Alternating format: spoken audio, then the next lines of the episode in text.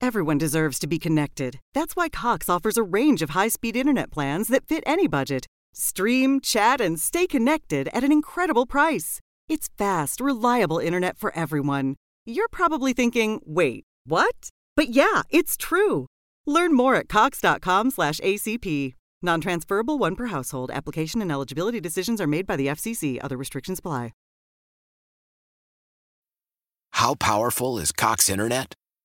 So powerful that one day your daughter will be able to simulate a soccer match against some of the world's best players right from your backyard. Get gig speeds powered by fiber from Cox. It's internet built for tomorrow, today. Internet delivered through Cox's hybrid fiber coax network. Speeds vary and are not guaranteed. Cox terms and other restrictions apply.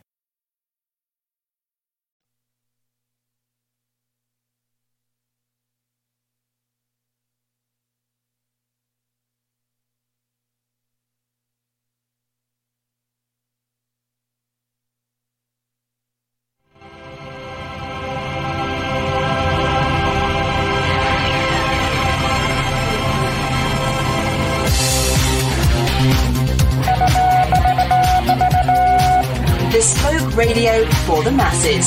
Headline edition, July 8, 1947. The Army Air Forces has announced that a flying disc has been found and is now in the possession of the Army. If the game is rigged, change the game. Game changer. I occasionally think how quickly our differences worldwide would vanish if we were facing an alien threat from outside this world.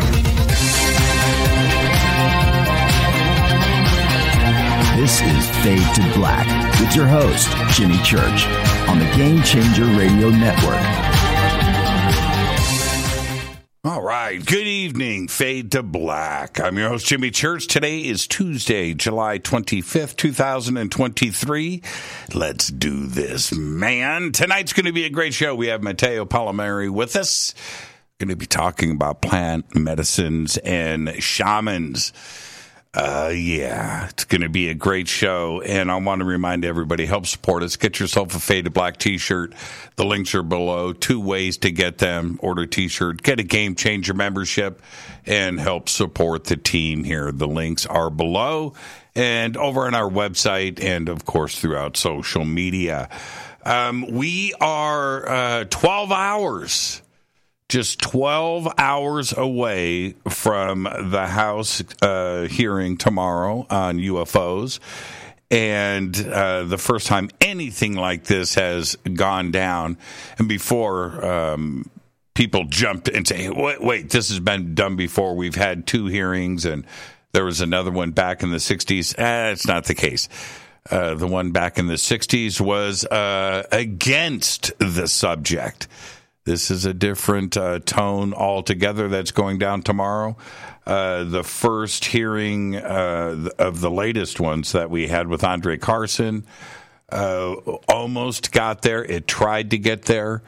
Um, it was great that it happened. Uh, the next hearing, which was six months ago, which was AARO, five months ago, four months ago, with uh, Dr. Sean Kirkpatrick that was a budget hearing and uh, wasn't uh, ET related. But but tomorrow is a UFO hearing, and so I will remind everybody that we will be broadcasting live tomorrow morning, starting at six forty-five. I think the hearing starts at uh, seven, or the six forty-five is what was sent out in the press release. We go live at uh, six forty-five. Chat room will be there. Christina Gomez and myself. Coffee at the ready. Uh, it's all going down in 12 hours and and uh, we'll see uh, we'll see where we are. I've got a very very very busy day tomorrow.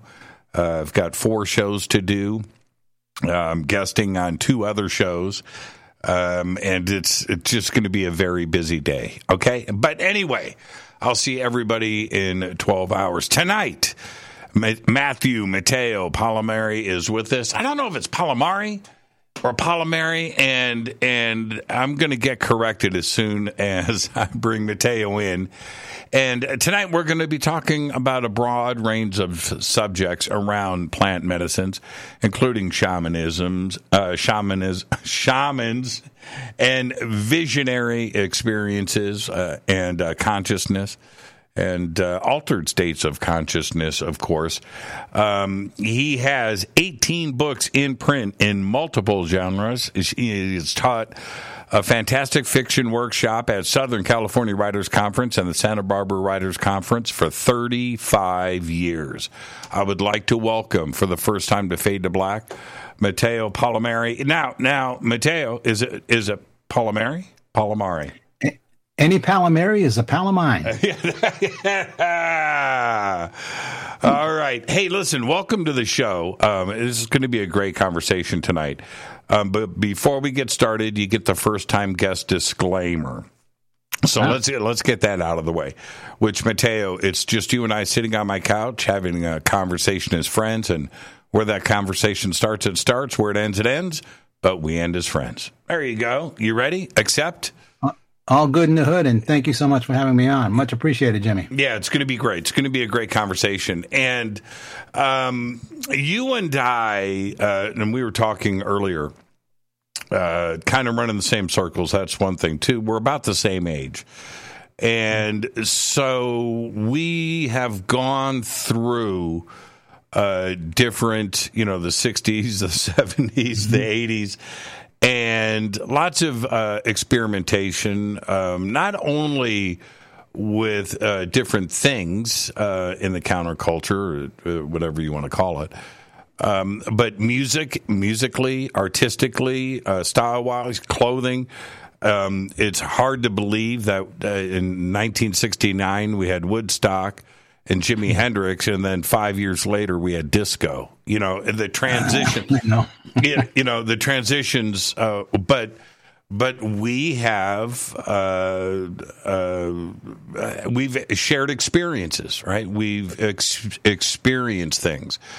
Uh, today, I think there is kind of a renaissance um, in this area of things. I would have never guessed um, that pot would be legal in in mm. almost every state now. Um, here in Los Angeles, uh, you're in San Diego, so you know what it's like. Where we have mm-hmm. more pot shops than Starbucks.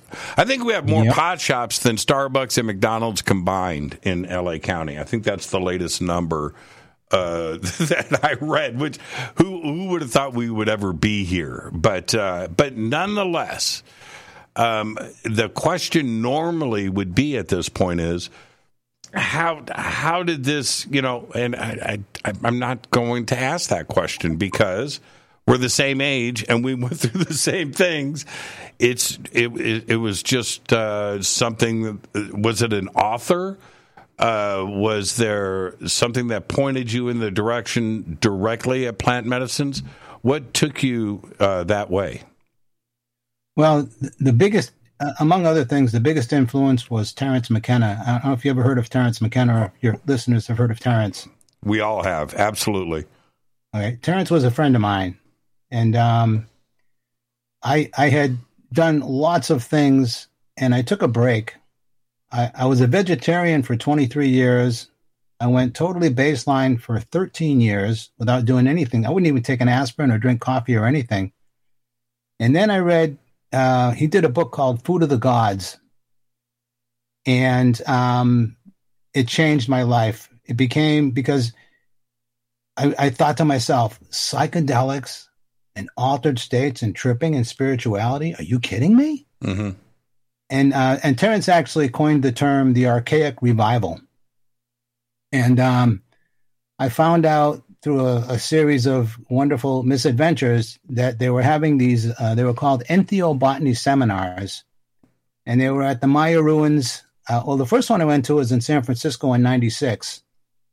And then I went to the Maya ruins in Uxmal. And then uh, 99, 2000, 2001 were in the Maya ruins of Palenque, Chiapas.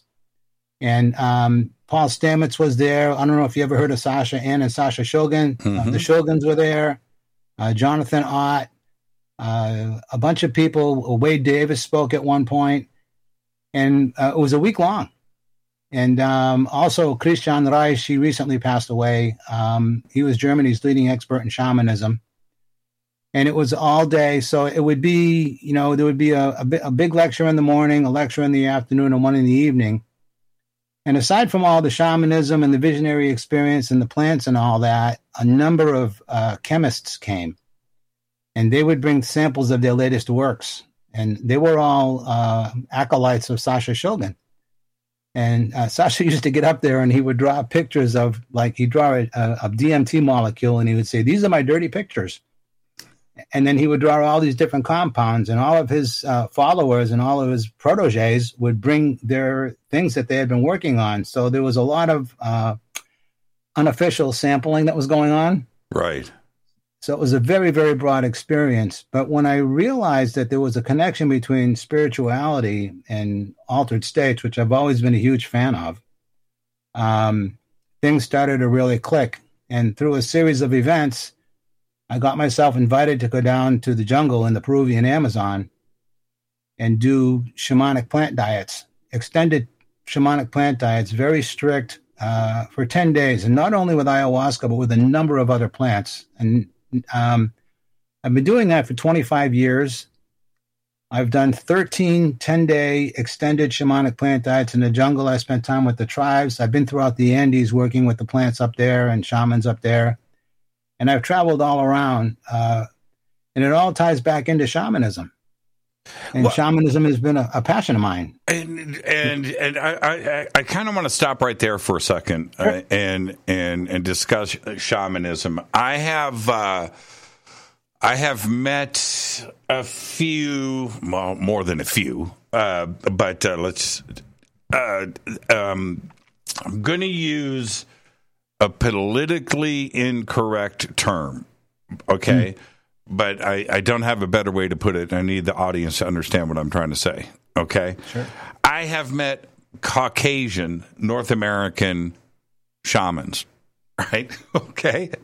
Yeah. And and now I'm not saying that that is wrong.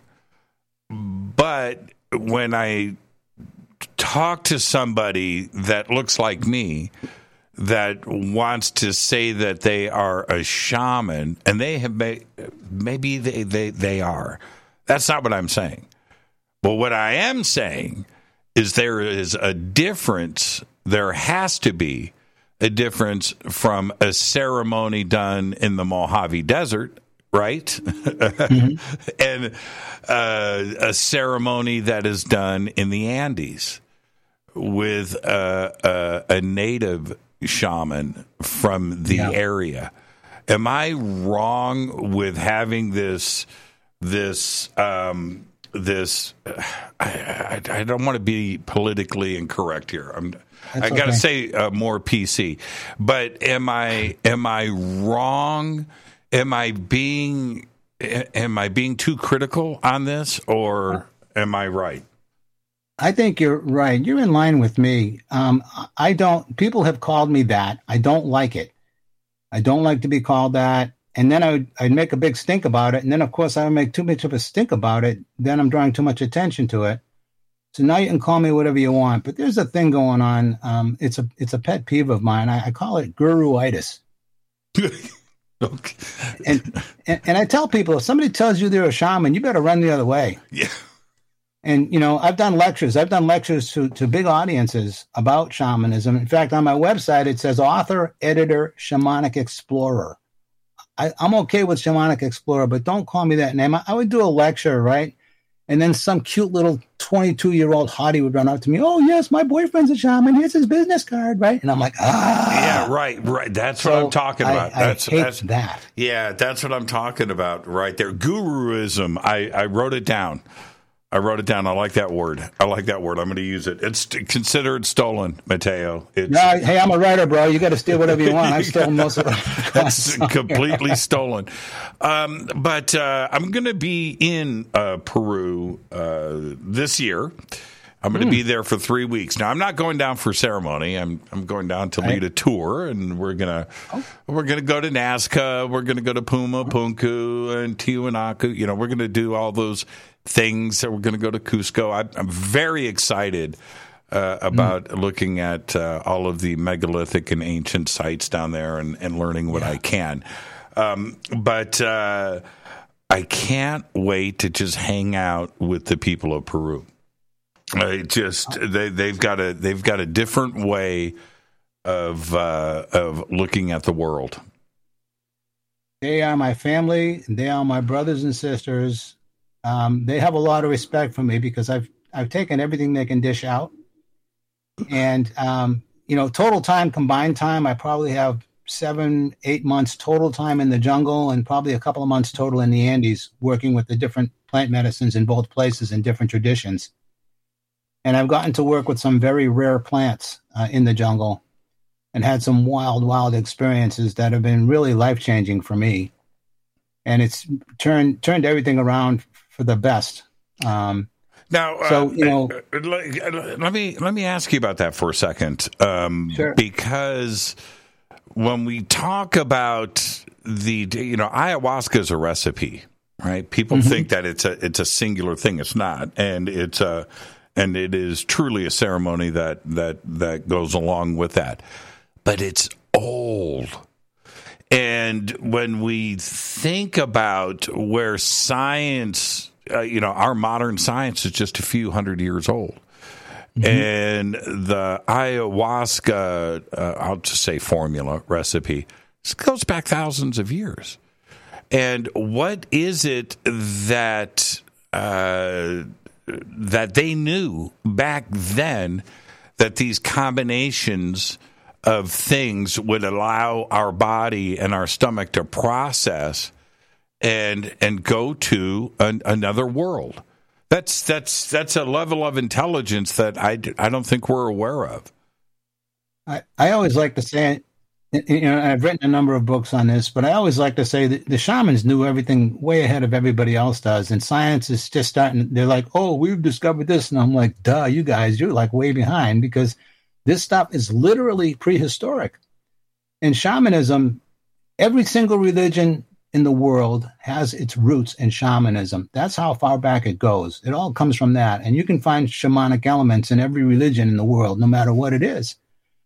And you wonder about how far back and, and, you know when you go in the jungle and everything looks the same i mean it's all green there's plants everywhere and i've been on uh, plant uh, you know they take us around on plant plant tours and explain the plants that we're working with and here's where they grow and here's what they look like and here's the part of the plant that you use and all of those things. And how do they know that? And it and it goes back so far that it gets back into mythology. There's a number of uh, myths uh, about how you know how it came to be.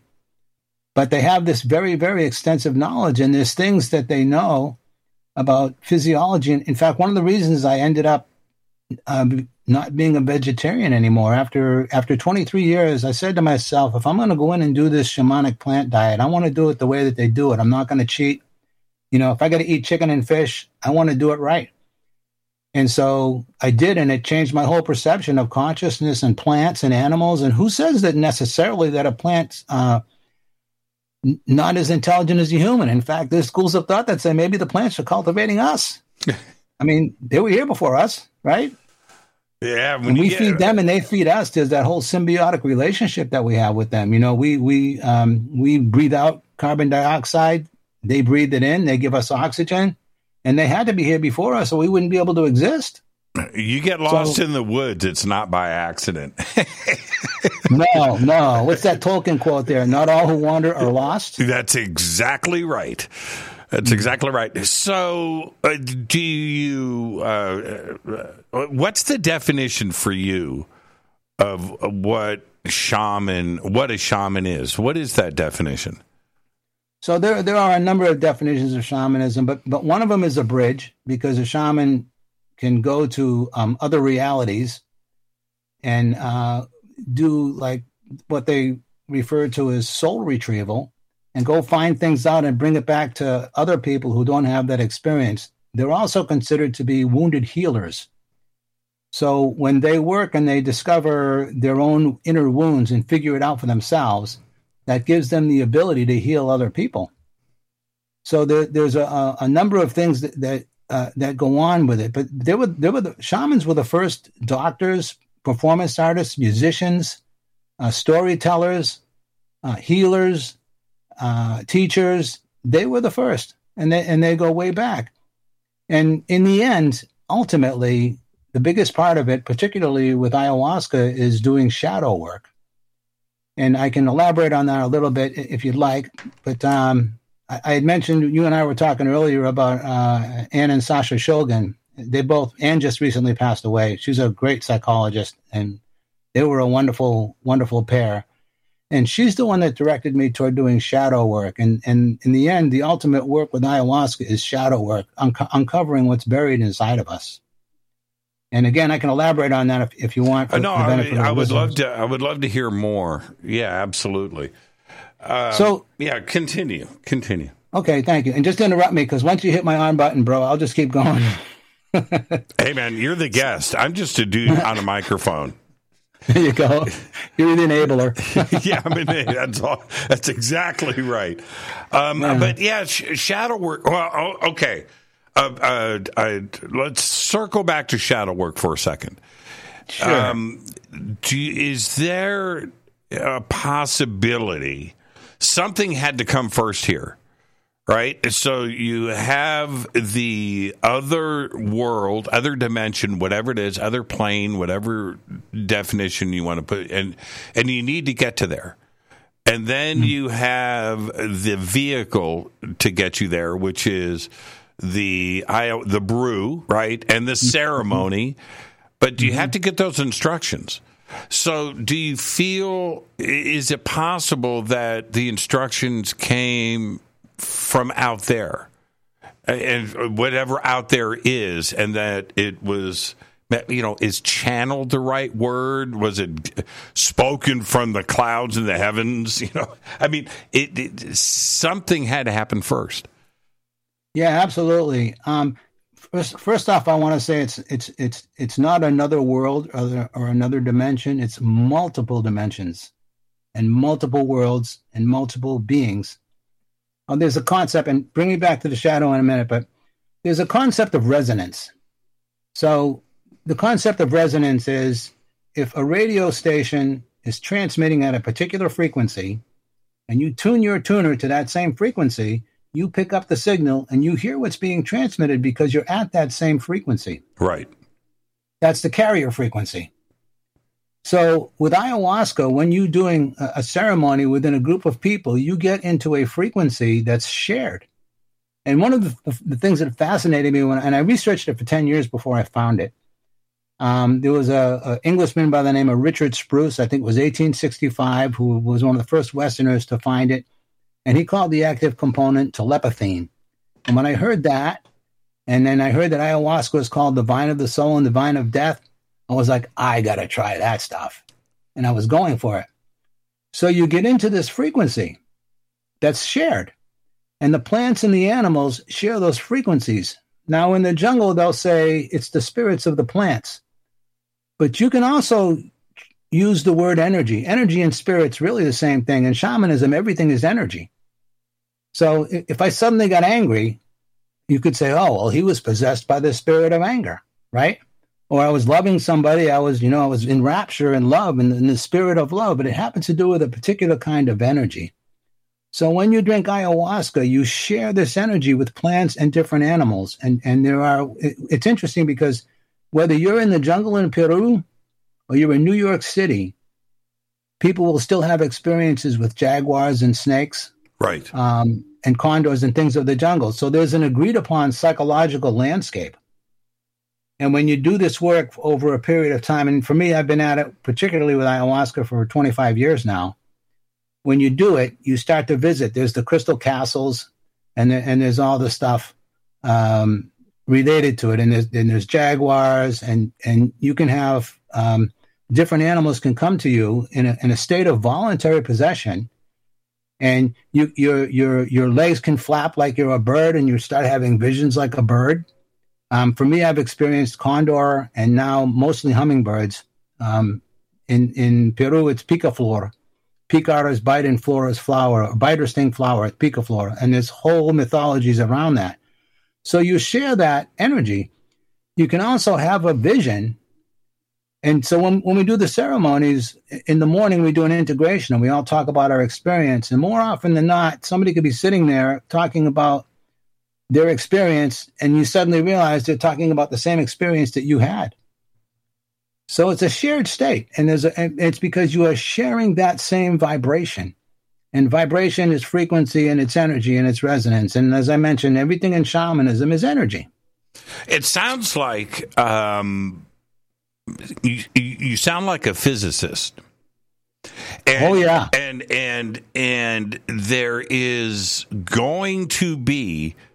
I mean, if you read, and I'm sure you do, but if you read any any book on physics, it doesn't matter if it's from the 50s, 60s, or something that was published last week. The these same words are used over and over again, and they're man things are, things may merge. Wouldn't science benefit? From if you really want to try to figure out a parallel world or the 11th dimension, there, there may be a way to get there, and you could go and experience it for yourself. That's a great point, bro. Um, so you know, I'm, I'm, going off on a little tangent, but I think it's it's worthwhile here. Uh, quantum physics is just starting to to figure things out. One of my most recent books is called Holographic Cosmic Man, and it starts with quantum physics and gets into that, into shamanism, into the connection of the world and the cosmos and all of that. Now, the difference, now this is the difference. And by the way, everything I'm telling you is, is the truth in my universe. It doesn't have to be in anybody else's. I, I consider what I write and what I say as an offering. People can take it or leave it. I don't care. I'm not here to prove or convert anybody. None of that.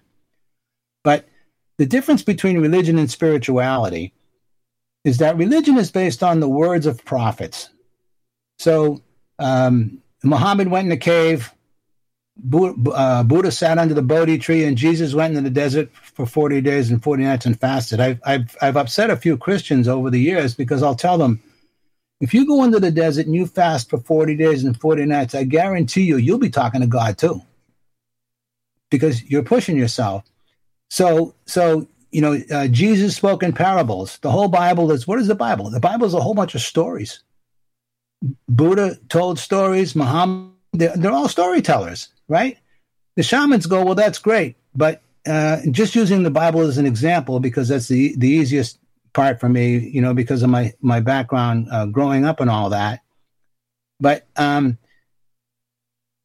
Jesus, Jesus, or whoever, anybody had the experience. Somebody writes about it. Somebody else translated. Another person translated. Gets put into another language. King James comes along and tweaks it to what he wants. And by the time it gets down to us, two thousand whatever years later, it's been diluted a gazillion times from the original thing. Shamanism says, "The heck with all that. Have the experience yourself." Shamanism is based on direct experience. And when you get to the bottom line of it all, that's all we really have. Any of us, you can do all the science in the world you want. All we really ever have is direct experience. And as a matter of fact, in quantum physics, the very act of observing the particle to the wave is altered by the person perceiving it. All you got to do, see, that's that's that's the part of physics where it becomes hypocritical yeah. where a physicist doesn't can't be spiritual. A physicist right. can't discuss consciousness. A physicist right. can't do and can't do, can't do. But if you look at something, you can make a change. It's like, wait a yes. minute, you can't have it both ways. Right. right? Now, I'm, I, I, I believe that the double slit experiment um, is is a real thing. It's about observation mm-hmm. and, and, changing uh, a particle and, and, changing the state of matter itself. Right? Okay. So, yeah. Um, but if if you are going to say that, then why don't you go to Peru?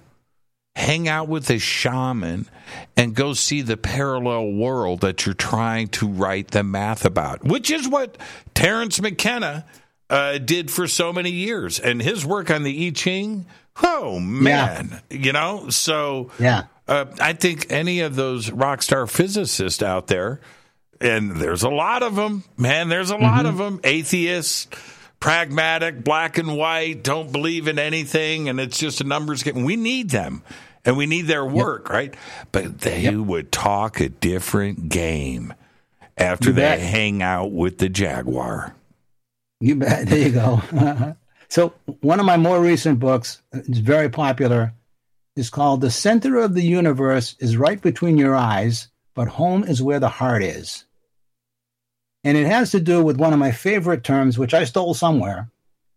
It's called radical subjectivity. Because in the end, it's a subjective experience. You, you can see a person coming down the street and you can think they're going to mug me, they're going to shoot me, they're gay, they're this, they're that, whatever it is, right? And it's all in your mind because you don't really know who that person is. So it's radical subjectivity, and shamanism is about radical radical subjectivity because we we take all these things in with our perceptions and our senses, and how we put them together is unique to us as individuals. Whether whether we come from the ghetto or whether we're a privileged person, you know, a fortunate son, right? Uh, it's all a matter of perspective. So when you start to realize that, and you realize that in the end, radical subjectivity is where it's at, and it's how you define it it changes everything and you become more flexible and you're not so rigid in your thinking because science in the end always falls short and in the shamanic work particularly with ayahuasca the journey is from the head to the heart and in my case personally i, I grew up in a tough background um, i didn't have any feminine at all i was a hard guy you know street fighter blah blah all that stuff right and then um, once I started working with the ayahuasca and my heart opened up, I went through this period for a couple of years of being extremely, I was bawling my eyes out at almost anything. And what happened after that is my intuition went, and everything changed. And I became a, uh, I like to think I became a better human. you know, I, I, um, uh, I lost the violence. So um, there's also um, an old uh, legend called the prophecy of the eagle and the condor.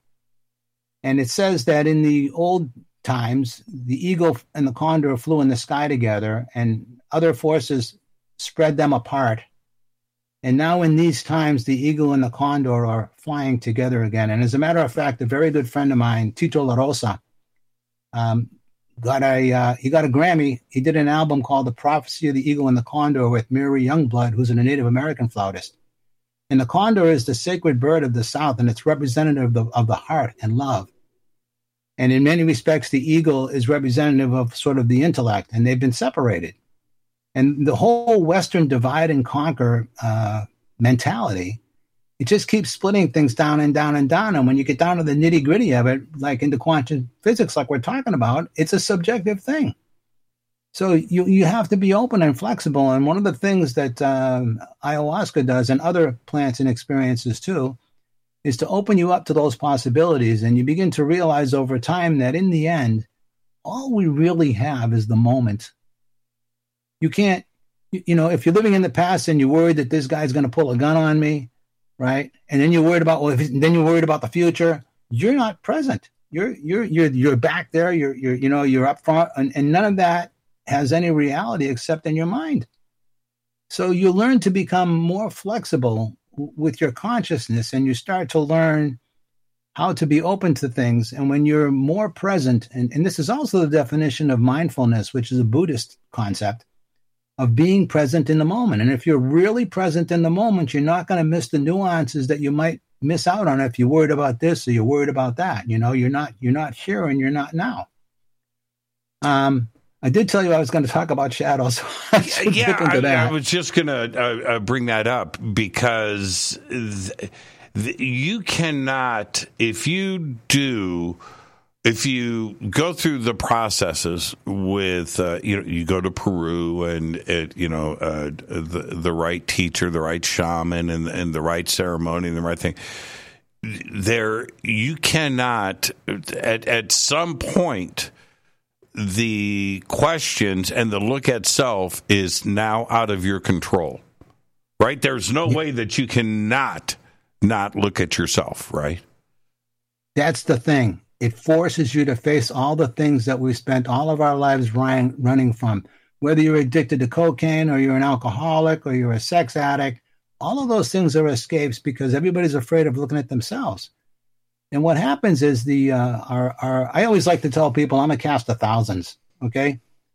And our sub personalities have all we've we created them, and we created them as uh, coping devices because when you're when you're young and you're small, even going all the way back to birth and possibly even beyond that, you have these traumas and you don't know how to act because at that point in your life it's unprecedented. And then and then as you grow as a toddler and you get older you look around at your parents and your brothers and sisters and the kids around you and all that.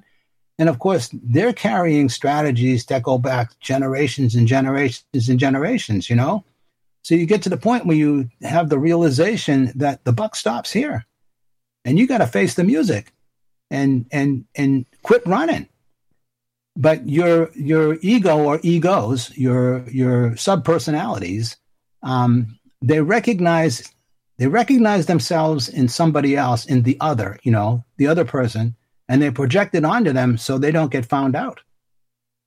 Because it's a protective strategy. And uh, they're very, very cunning and often can bring people to suicide. It's a mask. Yes, a mask. I'll, I couldn't have said it any better, brother. It's it's a mask or, or like masks. You can go through in, in a minute, you can go through 60 different personalities in a moment. You know, I'm, I'm, I'm hungry, I'm horny, I'm mad, I'm this, I'm that, I'm happy. This is my favorite song, right? And all these different aspects. And if you think about it, people just, just as an example, a guy can get up in the morning and be there and having breakfast with his kid and he's a loving dad. And then he can get in his car and he can be a total road rage idiot, right? And then he can get to work and he can be cowering because he's afraid of what his boss is going to do to him, right? and, and, and we all shift through all these personalities. So the idea, the concept, and this is hard work and this is not for everybody, but the concept is to what I always like to say, and you'll appreciate this because you're a musician too, is to get the band all singing the same tune. Right. You want to get the band singing the same tune. So these things that happen to us, if they're unacceptable, we, we repress them and they become shadow and we deny them. And they're trying to help us out. So they're upset and they're trying to get our attention. And not all shadow is bad. The example I always love to use is what if you're like two years old and you suddenly are inspired artistically and you get your crayons out and you cover the wall with crayons, right? And then you get you get a beating and you get sent to your room and you don't get dessert or you don't get dinner and all that. But that was it was an artistic impulse. So you could be repressed for the rest of your life as an artist because you got beaten for an artistic expression because it wasn't understood at the time the way it happened, but that can be repressed. So other things can be repressed, and they're the parts of us. We have instincts. We're, you know, we're, we're mammals. You know, you can see a babe and you want to jump her bones, right? You're like, oh man. But of course, if, if you if you were to let that urge just go out of control, you're going to end up in prison and you're going to hurt people. It's unacceptable. But it doesn't deny the urge that's there. She's a babe and she's looking good, right? So there are all these different aspects of who we are that we deny. And for me, growing up where I did, I grew up in Dorchester in Boston, where Marky Mark Wahlberg is from. Mm-hmm. Um, you know, tough neighborhood, blue collar, blah, blah, blah. I had to be a tough guy. I was one of the littlest kids. I had to fight, you know, at a young age. And so my femininity was gone. And then I went through this period where, oh gosh, if I'm if I'm feminine, does that mean I'm gay? And all this crap, right? And it was and it was all crap. You can be a sensitive person and still be a tough guy. You can still be a loving person with an open heart and, and all of those things. So it's a matter of undoing the damage that's been done. And this goes um, all the way back to birth. We all have, we all come into the world with an abandonment wound. So there, there's, I don't know if you ever heard of Stanislav Grof. Um, he's still alive. He originally did some research with LSD back in like the late 40s. And um, he's developed a method called holotropic breathing. But very, very quickly and basically, he developed what he calls the perinatal matrices. The first perinatal matrix, you are in the womb, you're expansive, you're at one with mom, all your needs are met, everything is loving and beautiful and expansive, and you're growing. That's number one. And then all of a sudden, your world collapses and your environment is polluted with hormones and all these things, and suddenly your expansiveness collapses. That's two. The third one, you get jammed into the birth canal, which is even worse. And then, of course, the fourth one, you get spit out into the world, and the first thing that happens is you get smacked on the butt, right? And all these lights and everything like that. And all of the traumas that we have and all of the uh, sub personalities are built on that. They built, and it gets layers and layers and layers, like like the layers, the proverbial layers of the onion, and they get built on. And we don't remember when those things were happening to us at that young point of our existence, we can't articulate things. We don't, we're just experiencing that directly. So we come into the world with an abandonment wound, and we all have this belief inside of us that we don't that we're not worthy of being loved.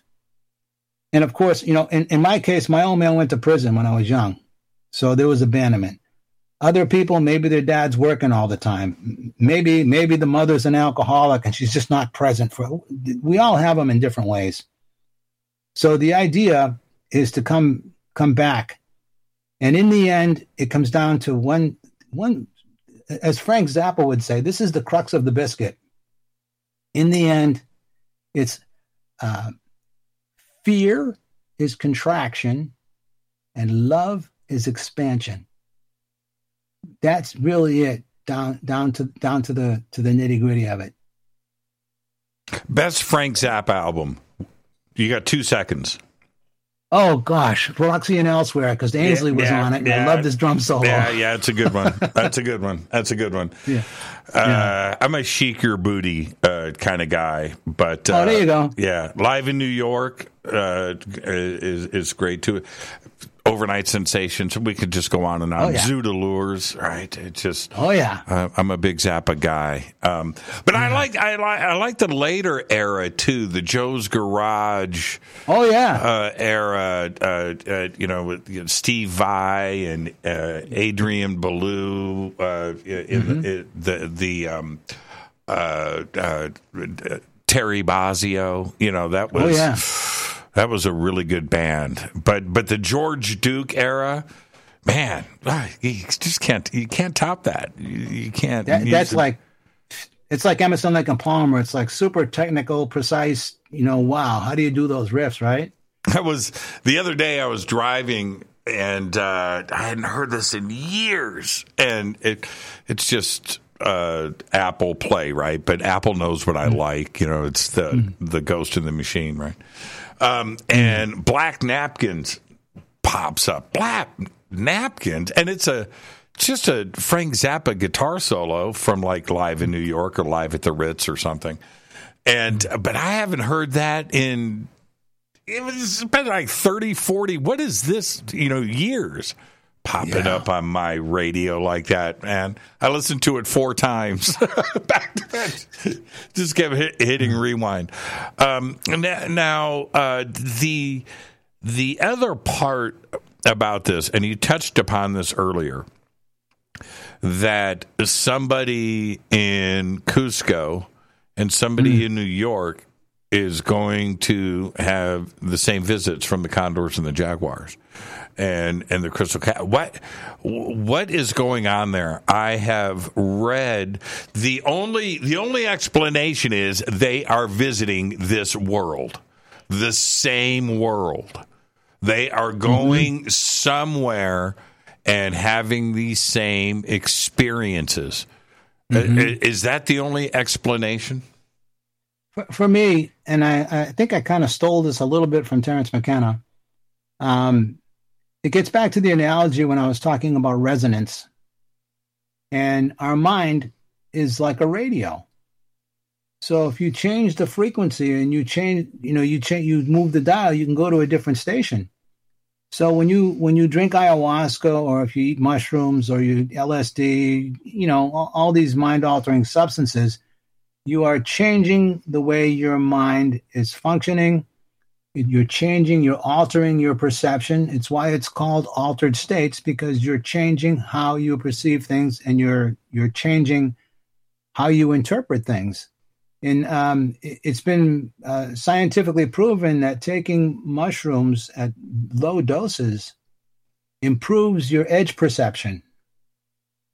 So if you think about competing with other animals and things like that for game and you're out hunting and you take a little mushrooms and your edge perception is better and you're more aware of what's kind of going on around you, it's an enhancement.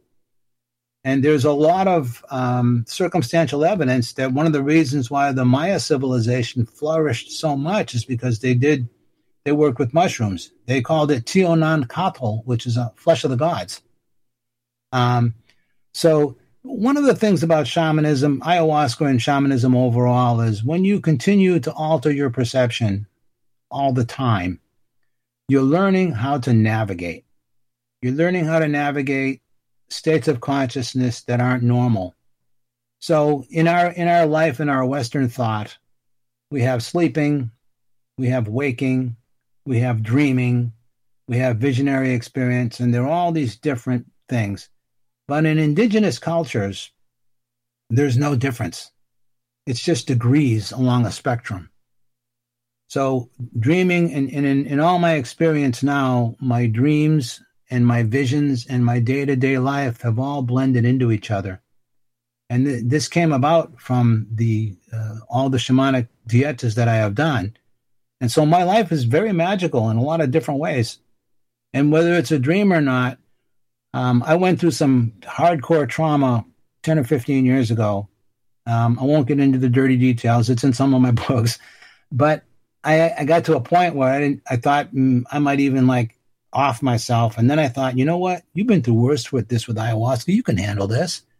And I did. And I came through with flying colors and it felt really good. So when you, in some respects, I think about it when you go in and do this in the jungle like that. In some respects, you're inviting madness to yourself, but you're doing it on your terms. It's not mugging you. You know, life can do weird things to you. You're you're like, bring it. What mm-hmm. do you mm-hmm. got? Mm-hmm. Right. Right. And then of course you get your butt kicked.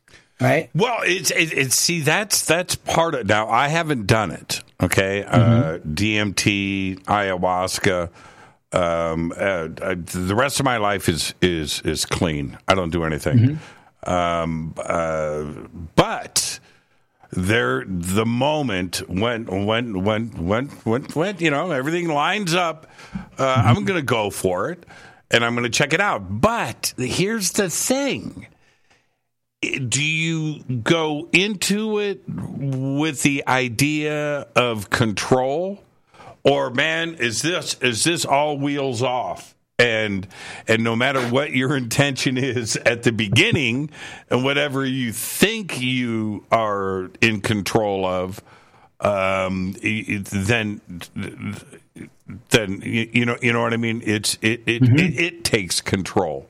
Am I it's, right? Is there you're you're in between all of your words you're right. And what I mean by that is the best analogy that I have heard is a dance.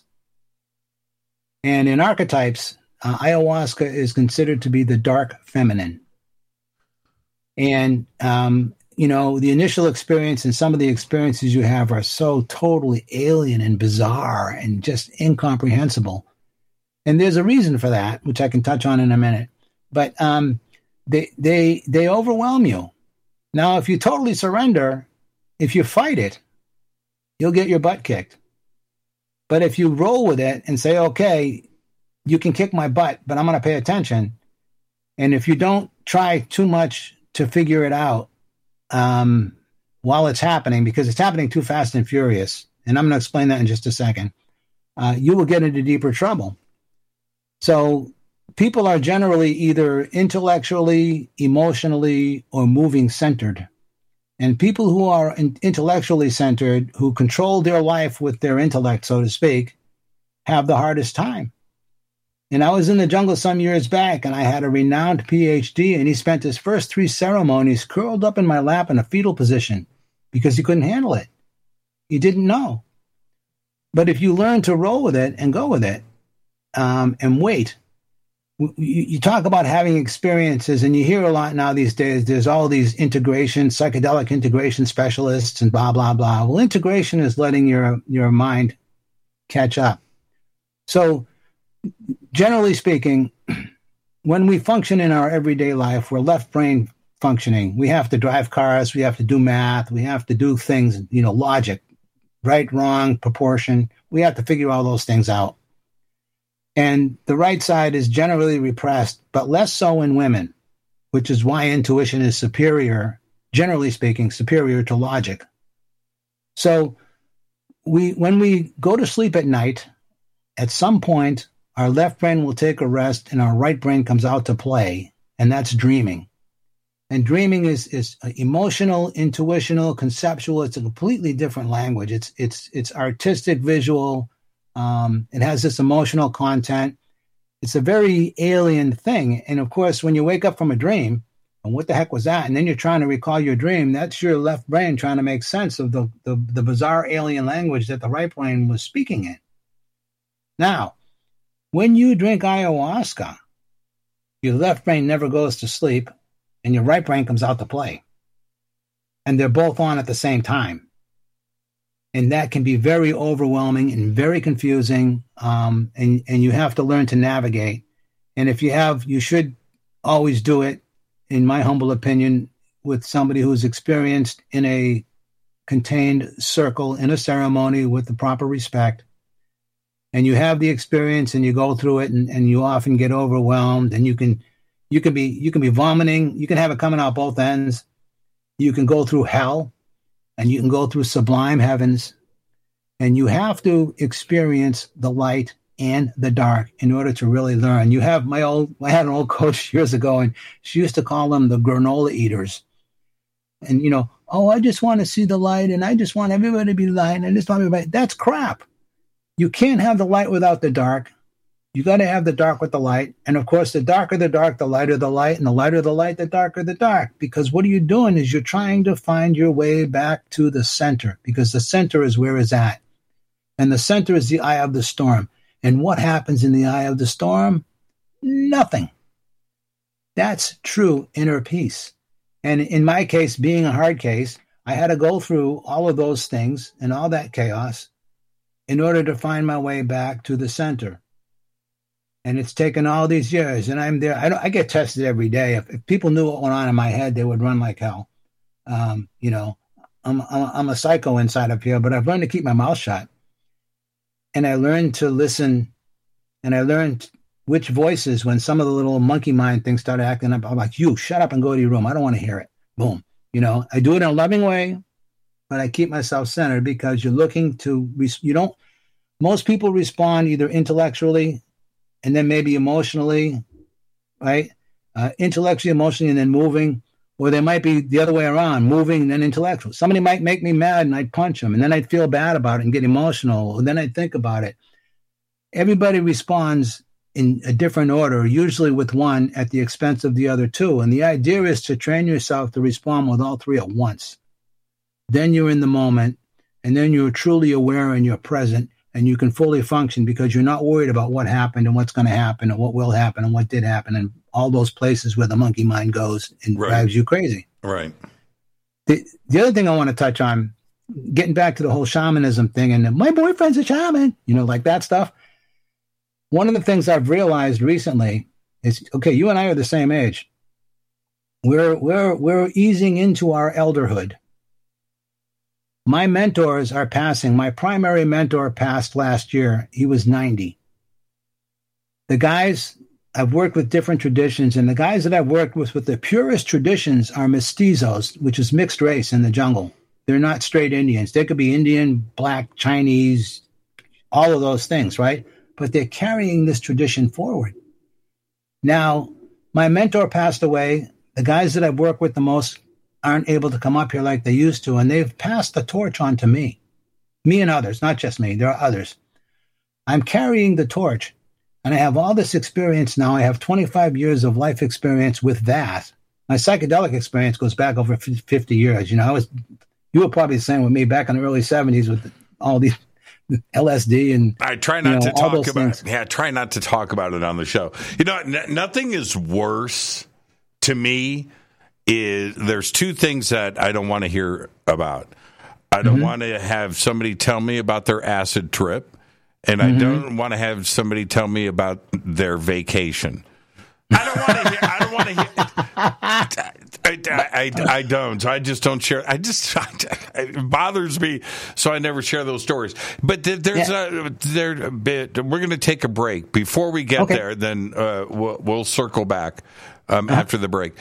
What today? I think there is. Again, I'm not being politically correct here, yeah.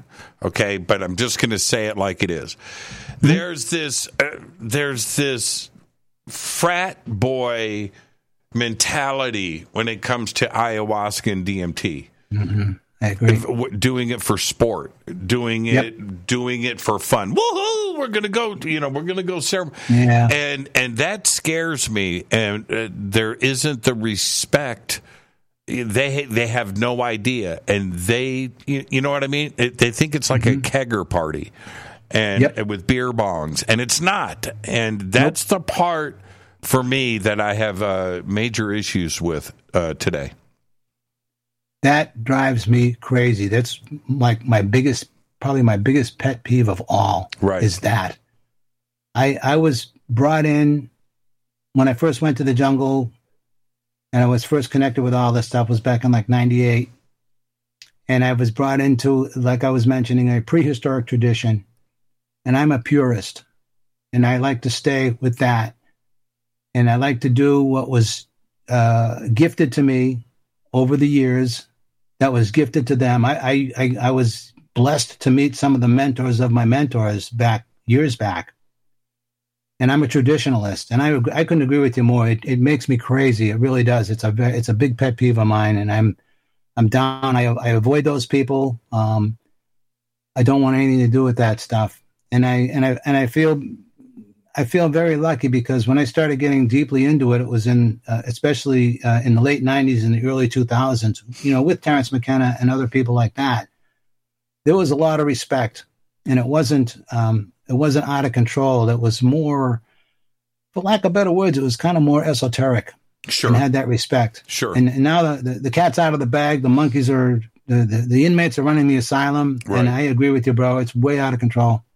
I was on a flight. I'm not going to say where. I was on a flight, and um, behind me, um, I was in first class, mm. but I was in the last row of first class. Right behind the curtain, right, I could hear this group of guys talking. And I'm just trying to mind my, my own business, and they're going to take a connecting flight to Ecuador. I hear the whole story, right? I'm listening to them, and they're going to Ecuador for ayahuasca. And mm. bro, this is gonna be amazing, man! I can't wait, man! This is gonna be so cool, man. We get to go back and talk, and and, and listening to them, I I was getting I was getting like emotionally and physically sick. I was getting pissed mm. off, and I'm picturing them right. I'm picturing them, and then the flight we land, and and and I'm standing there, and the curtain opens, and I look back Sure enough, man. Football jerseys, Lacoste. Yeah, yeah, yeah, it was bad, man. I just lost it. I lost it. I lost it, and it it just uh, like man, that this this is a problem. This right yep. here. This is not sport. This is not fun. But but that's nope. that's what they were going down there to do. I, uh, I agree. There's a I don't know if you ever heard this expression or not, but there are there are young people who come from privilege, who have lots of money from mommy and daddy, who are running around doing these things like we're talking about here, and um, they're referred to as trustafarians. Yeah, yeah, trustafarians. Um, somebody just uh, put in the chat, it might change them for the better. I, that was the only thing that kept me from opening my mouth because I have a very bad problem with saying what I think, right? I've got to control that. I got to, I'm constantly sucking words back in, right? and, I can relate. And, yeah, yeah. and uh, so I held off.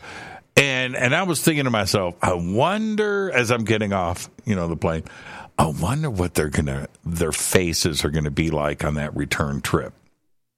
Right? Yeah. So so maybe it it it, it was okay. This is the universe uh, straightening out a few situations that need to be some screws need to be tightened. So that, that that's that was the way that I I centered myself and and got off that plane and and got got to the eye of the storm. I like the way you put that by the way. It's pretty cool. Well, thank you. Good job, buddy. yeah, right, right. Let's take our break right here, uh, Mateo, right. and uh, we'll be right back after this. Uh, tonight, uh, Mateo Pallamary. Anybody that's a Palmieri is a friend of mine. I'll be right back. Stay with us. This is Jimmy Church of Fade to Black. Please visit all of our sponsors. We're taking a quick break here. All of the links are below. We'll be right back. Join us November 10th, 11th.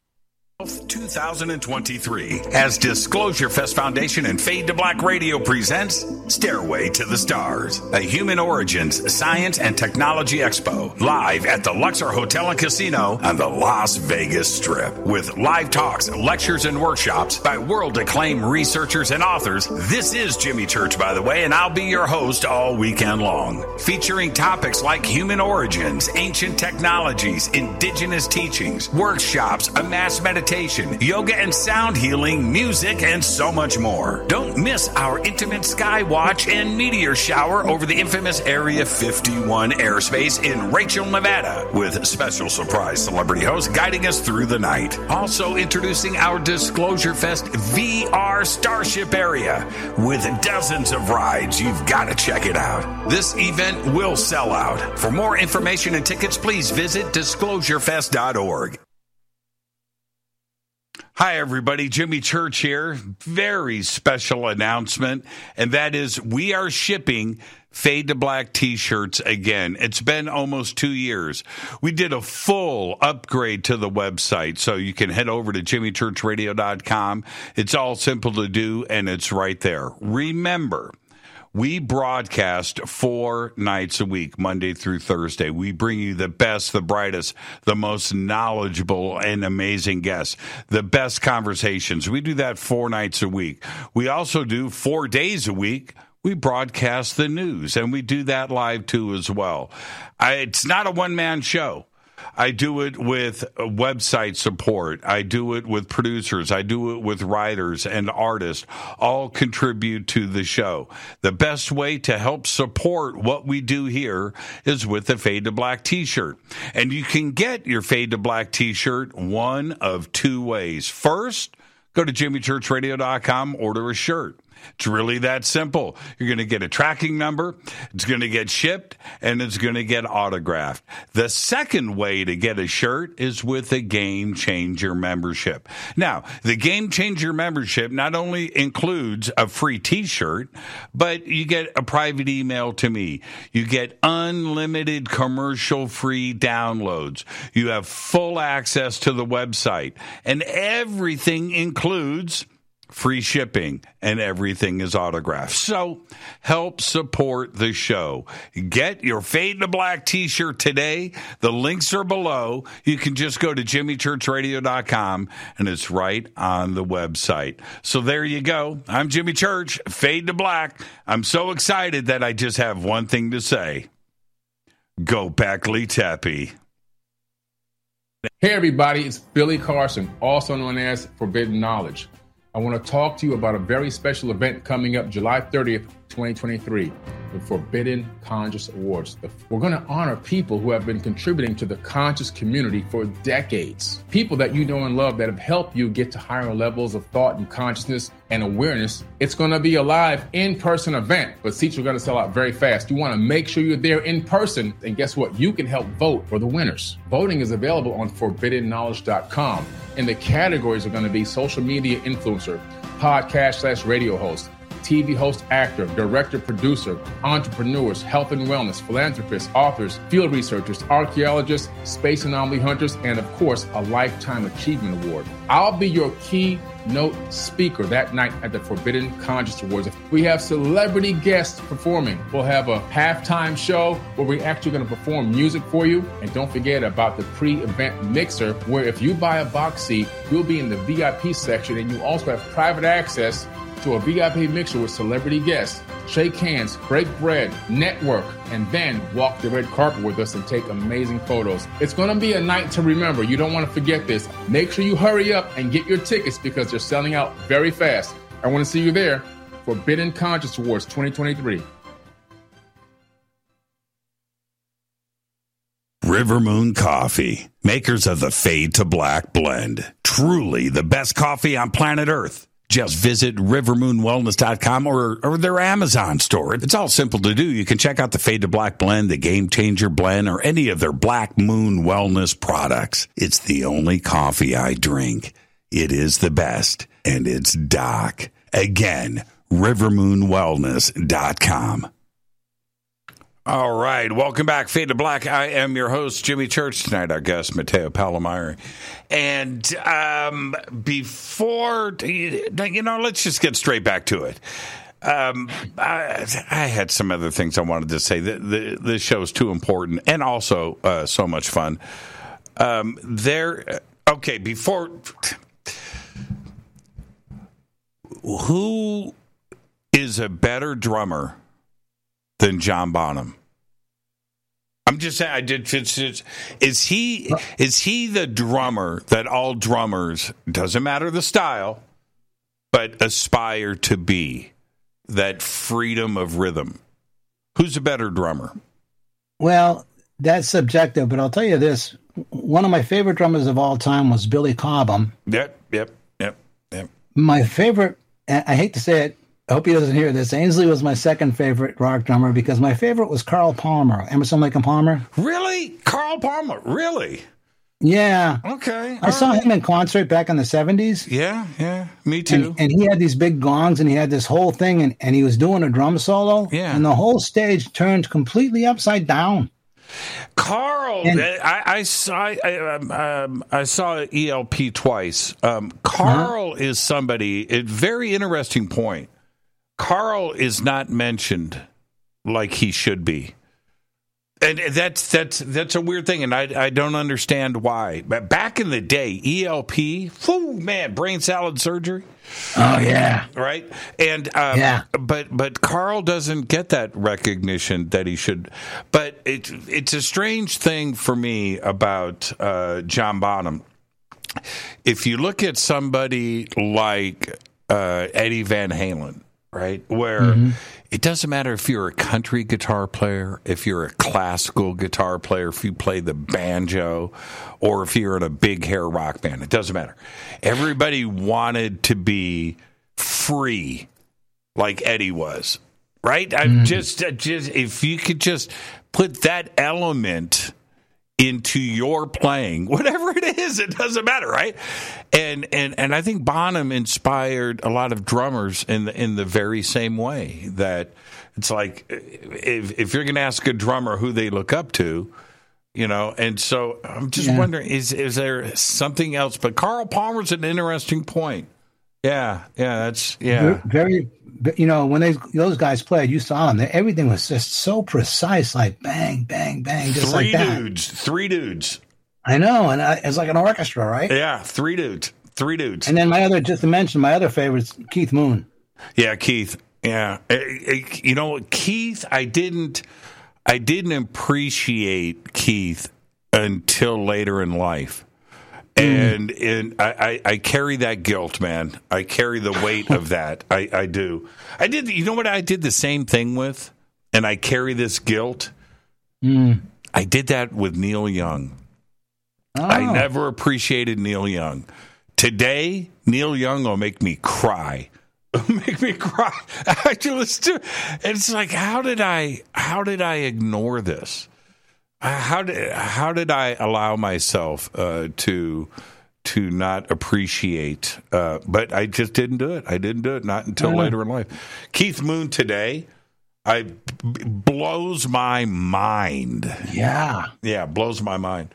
Um, Mr. Now, Fills, man, he puts fills in where you didn't think it a fill could be, and he just like I, I, always thought he was. rolls. Yeah, I always thought he was reckless and careless and w- was untechnical and and and today I realize that he was the opposite of all of that. Mm-hmm. you know, but you know uh, that's that's what you get. You get older, you get a little wiser, I guess. Um, I, I want to talk about uh, two things uh, really quick. I when I hear, um, and I've had many conversations, both on air and off, uh, with friends of mine that I have the greatest respect for. And when I discuss in interest, uh, we have these long conversations about the ceremony. I always hear feminine and goddess. I never, I've never heard a masculine side of things. And it has repeated itself over and over again. Wh- Why? Why is that? in in the lore of the jungle, ayahuasca is considered to be the mother of all the other plants. So it's it's called the mother. In shamanism, um, cosmology, the sun is male and the earth is feminine. And the sun, life as we know it on the earth would not be possible without the sun. And if the earth wasn't there to receive it, it wouldn't be possible either. And one of the things that's really fascinated me is that so when I when I go into the Peruvian Amazon, I'm I'm not very far from the equator. And when you think about the equator, the equator is the place where the sun strikes the earth the most of anywhere. And that's where you have the greatest, densest, most varied life forms anywhere is there. It's the most intense there. And of course, the further you go to the equator and you know you head up to the poles there, other than all this global warming insanity and stuff that's going on, but you know you go to the you go to the to the poles and it's frigid, it's cold. There's not much life there at all. So I've always found it fascinating that where the where the sun strikes the earth the most is where the greatest density of life is, and also happens to be where ayahuasca thrives. So I find that interesting, and in and in and in the, the lore, Quechua, pre-Inca, and in the jungle, um, Madre Tierra, Mother Earth, is Pachamama, and the uh, Father Sky, Sun is Pachatata, and they go hand in hand. And just like I was talking about with, you know, you can't have the light without the dark, and this and that, um, they work together. And when they come together, that's where life thrives. That's where we live. And if they didn't do that, it wouldn't happen. So, in in many respects, even though the jungle can be very savage and you know predators and things like that, and there are and there are certainly male and female energies. Like the biggest one is uh, the jaguar, which they call Otorongo. Otorongo is is the king of the jungle. He rules. Uh, he, he's the he's the top of the food chain. He's the top predator. Um, and that's a big male energy and there are lots of male energies they're all in there but it's all within with you know held within the within the nurturing cup of of mother earth where life begins where where life nurtures you know? Male comes in boom and affects that but if you don't have the womb if you don't have that place for it to nurture and grow it's not going to happen so the, the feminine is a big thing, and of course, that's I mentioned earlier that ayahuasca is considered in archetypal terms to be the dark feminine. So it's a tough mommy. She don't mess around, mommy will spank if you need to be spanked, you know, like that. So it has to do with the whole lore of you know of growing in indigenous cultures and how you know they have to pay lot of attention to the seasons and the weather and the snow. Uh, I mean, the rain and the sun and all the things that make plants grow are a very important part of their cultures. When I uh, was a kid, I was I was fourteen, and I moved. Uh, my father was in the army band, and we uh, uh, we moved to Panama, right, Central America, and we uh, lived in this little town when we first got there was temporary housing called Cocoli. And you can find it. You can look at Panama. You can look at the map. And right in the middle of the jungle. Now, earlier that morning, right? I'm in I'm in like Indianapolis or Chicago, right? That night, I'm in a third world country in the jungle, right, for the first time. Holy crap. And my bedroom, uh, the, the uh, was up against. Uh, okay, so floor to ceiling screens, no glass, right? Mm. floor to ceiling screens, and I'm in bed, and my and, which are right at the edge of the jungle, and I'm lying there listening Mm. listening to that stuff that goes down at night in the jungle. And let me tell you, it scared the crap out of me. Yeah. I love it. I mean, you you you hear it all, man. You hear death. Yep. You, you hear survival.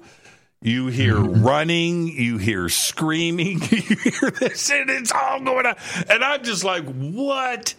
Uh, it was an eye opening experience where um, you realize very, very quickly that us humans, we're just along for the ride. There's, yeah. a, there's a whole other thing going on out there, and and, mm-hmm. and, and nature is in control. Mm-hmm.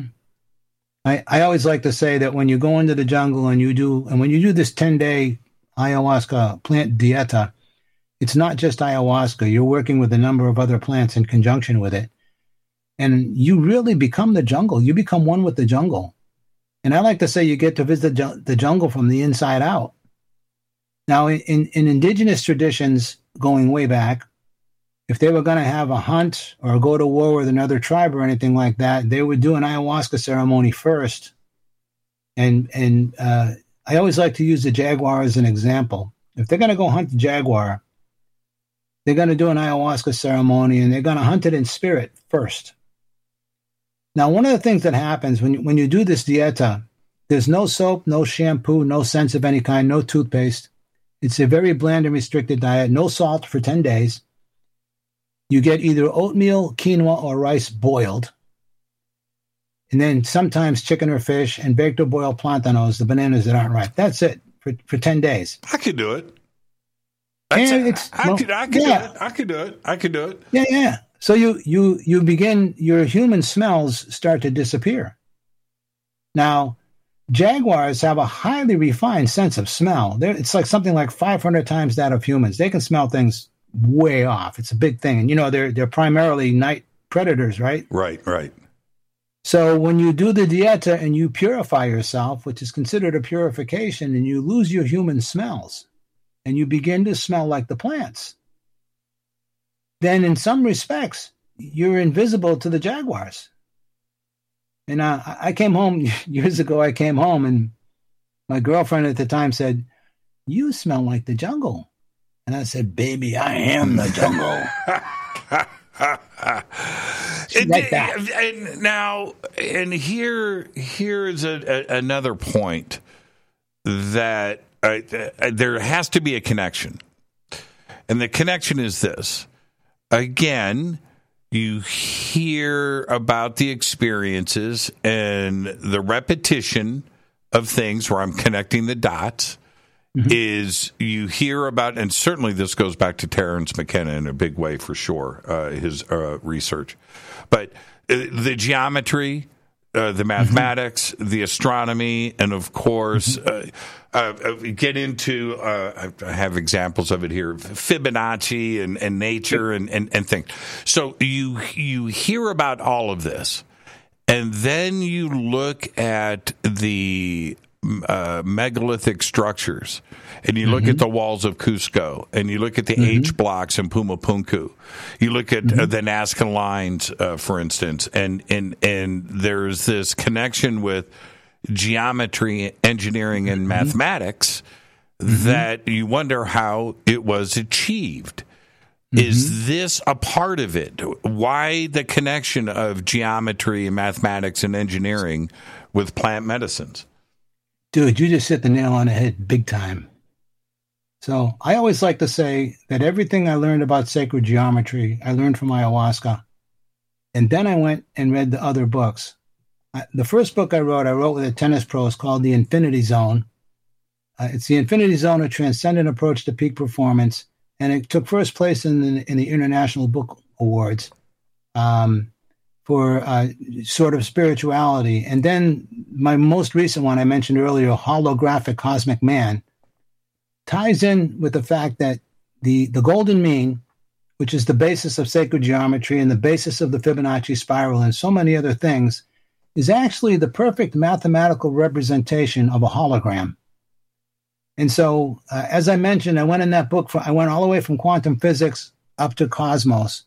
And one of the amazing, about all the amazing things about holograms is you can take a hologram and you can break it into a bunch of pieces, and the whole is contained within each individual piece.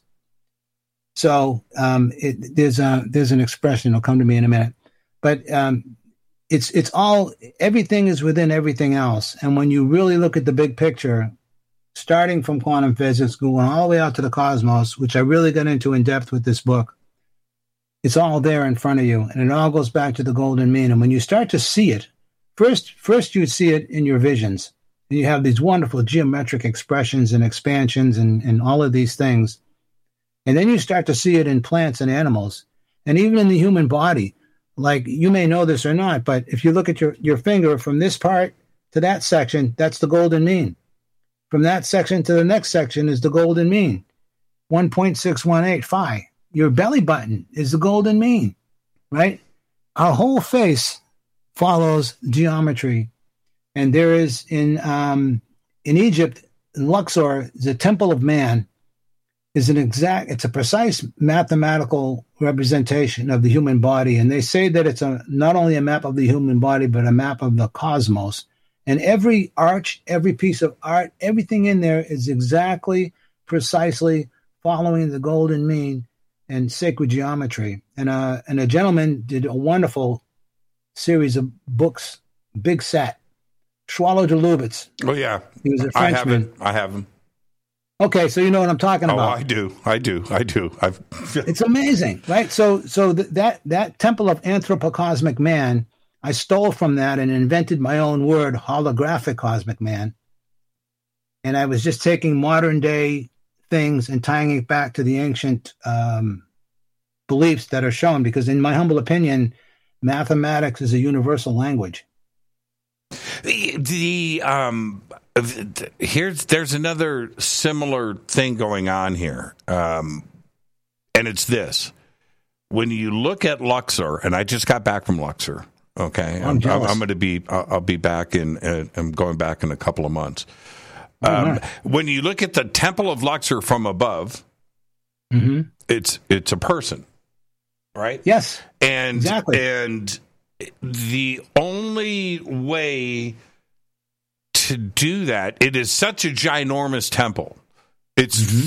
frigging huge and it's right in the middle of the city of luxor by the way the city surrounds it and it it's, Oh, it's it's pretty okay. cool how it's it's it's it's part of the culture there. It's yeah it's a tourist thing but the city comes out at night the people that live there and they have festivals in the park right next. It's it's it's an amazing thing to see. But anyway Oh, how it's so big. When you're walking by the giant pillars and these things that are you know four five six stories tall you don't have a vision of how the temple is laid out.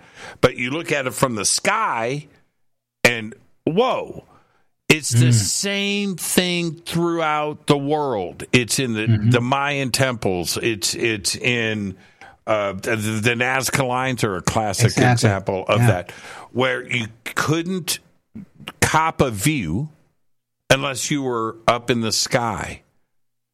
So it's it's either it's it's it's some type of astral out of body projection, and you're and you're doing this, or you're on a ship. You know, ET is visiting. I don't know, but but it was I, yeah, totally, totally. Um, but it was happening with different cultures around the world. You could only see Yeah. this stuff from the air. you know that, that, that was one of the things that drew me deeply into shamanism is korean shamanism siberian shamanism south american shamanism they all have a lot of the same symbolisms and, and they even dress the same frequently they They all have that the same basic core set of beliefs. They all do, and it's and it's and it's very universal. And what, what really got me going way back is I took an honors course in anthropology. It was called um, "A Forest of Symbols: Orientation and Meaning to South American Indian Religions," and remote Indian tribes who had not had contact with the Western world had the myth of the flood, like Noah's Ark. And just about every culture in the world has a myth of the flood. And I found that fascinating that they all shared the same roots. And of course, I'm sure you're familiar with uh, Joseph Campbell's outstanding work, you know, the, the hero's journey. It's a big thing with me because I'm a writer and I teach writing. But the whole idea that the, all those common things, regardless of the different cultures that are throughout the world and the different environments, all have those same archetypal elements, I find very much fascinating. And uh, one of the things that has happened to me working so much with ayahuasca over the years is I've worked through the majority of my own deep stuff that I know of, but oftentimes I tap into what I what I like to refer to as the collective. You know, we have the collective. I mean, we all have our own basic fears and all those things that are going on in the world, and we have universal, you know, fears of life and death and all of those things. And I, I've been I tapped over time more and more into the collective to see what the whole our whole race is is you know having in their psyches ties in with the whole uh, agreed upon psychological landscape of, of you know the crystal castles and all those things like that yeah i, I, I still want to ask about the crystal castles but um, did, uh, life is nothing but a series of corrections. And you know once you accept that that you're not perfect right? That you're not the master of anything and you know and try to find something every single day and and improve on on self um, and and and that's that's how we grow right well mm-hmm. with with the ceremony do you go into the ceremony now knowing that you've done so much shadow work and things that you let the ceremony you let the mother uh, that was the mother right there. Made me sneeze. right there. She was like, "Don't ask. Don't do it. Don't do it. Don't do it. Don't do it." Um, is it, it? Do you do you do you surrender, or do you go in with something in mind that you want to work on? Well, so when people come to it, um, I've I've led ceremonies for many years. Probably, I always have to think about this. Maybe 17 years I've led ceremonies and um, people have their intentions. But in the lore of the jungle, what they say is that ayahuasca is the river, and the music and the songs, which are the icaros, are the boats that carry you along the river. So when I'm there in charge, I'm I'm fully aware of everybody in the room and I'm tuning into them. And the, the people that I work with, we're tuned in and we feel the energy and we get a sense of it. If it starts to get too wild, we'll play music that will bring it down. If we feel it coming down too much, we'll play music that cranks it up. It's like being an orchestra conductor. Sure. But because I've done so much work on myself, when people go through traumas, I know what they're going through. And I always tell people before anybody could even come to some anything I've ever done, and technically speaking, it's, it's in the jungle. Um, I do a very, very thorough screening. I have layers of screening, and I turn away a lot of people because it's it's not for everybody. If you're if you're on like antidepressants or you're doing anything like cocaine or MDMA, you're you're it's dangerous. No place for it. Oh, you just dropped out. Mateo, if you can hear me, you just froze. Okay, um, Mateo. Let's see if Mateo comes back. Let me. Oh, oh you're um, back. You're back. Okay, you froze. Yeah. You oh, okay. See that? that anyway, that was mother. I'm. I'm telling you. Oh, I'm yeah. telling. What about? Uh, okay, now I understand an in, an instability uh, situation where it could be dangerous. What mm-hmm. about somebody somebody like me, somebody Mm-hmm. that's that's cocky, self-assertive, Just like me. yeah, self-assured. oh man, a a personality. You know, Uh-huh. I got this. You know, stand back and watch. You know, Yeah. yeah. Uh, what what about that? Uh, I I am the perfect candidate, right? Would I be high As on the list? I wouldn't get rejected. No, as long as you're not caught up and you're not doing some things that um you know like like for argument's sake if you know if you were an alcoholic you might not be if you love cocaine you wouldn't be Right. part of the ayahuasca thing is that um you you have ayahuasca vine and then you have chacruna so chacruna is the bush psychotria viridis which contains the dmt and the ayahuasca is Banisteriopsis caapi. You, can eat the the uh, chacruna uh, all day, and you won't. Nothing will happen. It's the mixture of the two, part of the magic. The uh, ayahuasca vine has the MAO inhibitors, the beta carbolines that are MAO inhibitors that allow the DMT in the chacruna to become orally active. So one of the things that happens in the course of the ceremony is you dump a lot of serotonin. Now, when you purge, many people purge, they're, they're puking or it's coming out both ends. Oftentimes, it's connected with trauma. It's the trauma, they, they're suddenly confronted with something they've been denying or haven't seen, and blah, it comes out energetically like that. But it's also the body's way of venting excessive serotonin, so it keeps you from having any serotonin poisoning or serotonin overload. It's interesting. Yeah, so if you're somebody, for argument's sake, who take who's taking MDMA or some other thing, if you're on antidepressants, which is a big no-no, okay, primarily antidepressants working uh, SSRIs, serotonin reuptake inhibitors, and what that does is it when you normally when you release serotonin, it goes out and it makes you feel good and all that, and then it, it gets recycled or or thrown out and new stuff comes in. But the SSRIs keep it between the synapses. So you're always kind of high on serotonin, which makes you feel good.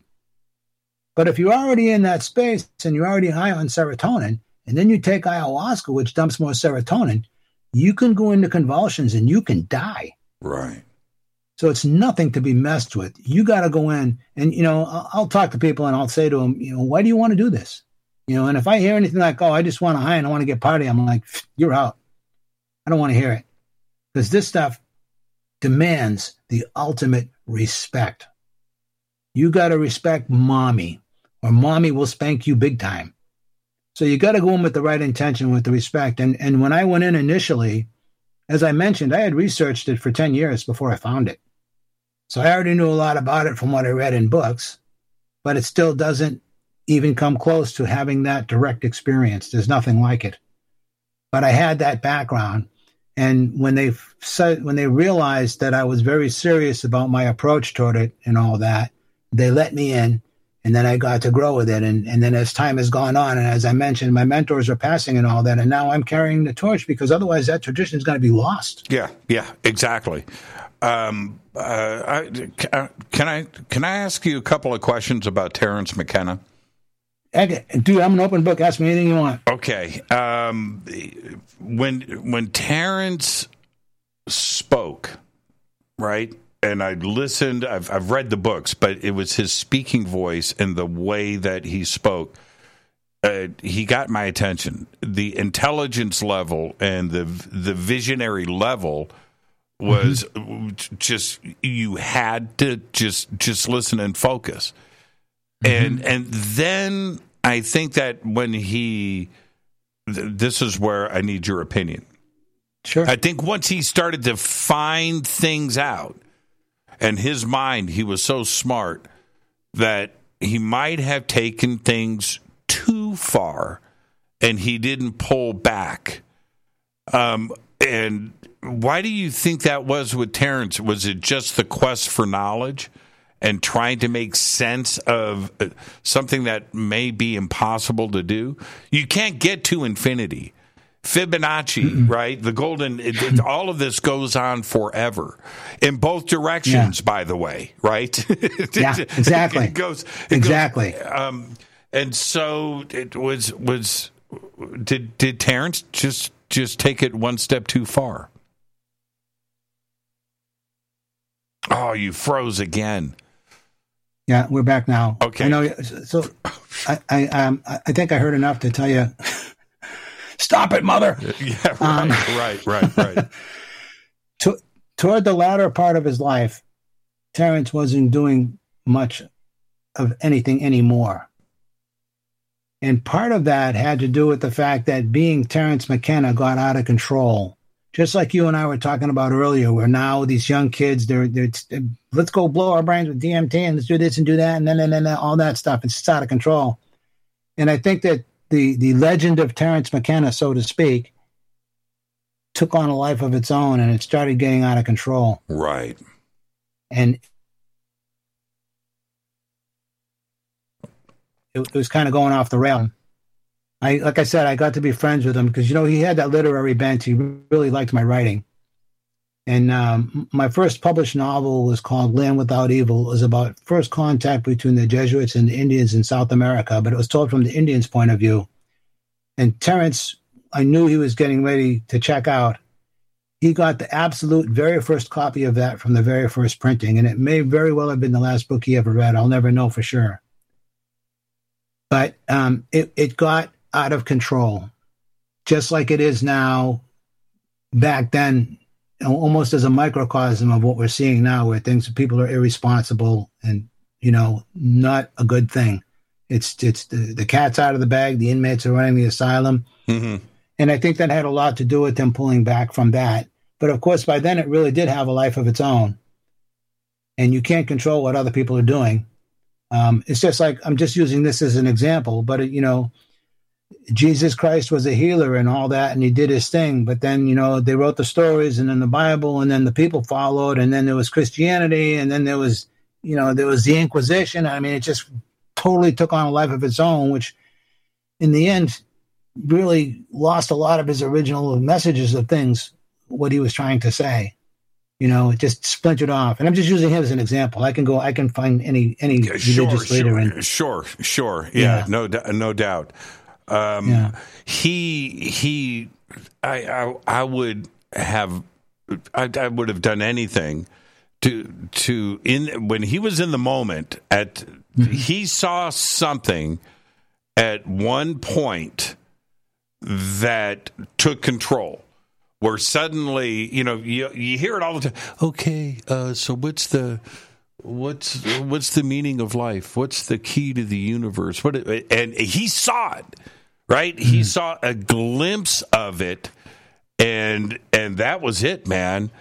Uh, it was pedal to the metal. He and I would love to know what uh, the conversations that he has had in the books that he has written on the I Ching and and and that moment of enlightenment uh, for him when you know what I mean, and it just all went. Mm-hmm. I'm just wondering what he saw or what he was told, um, and only he knows.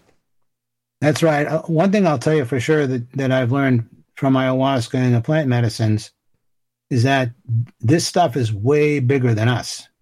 For sure.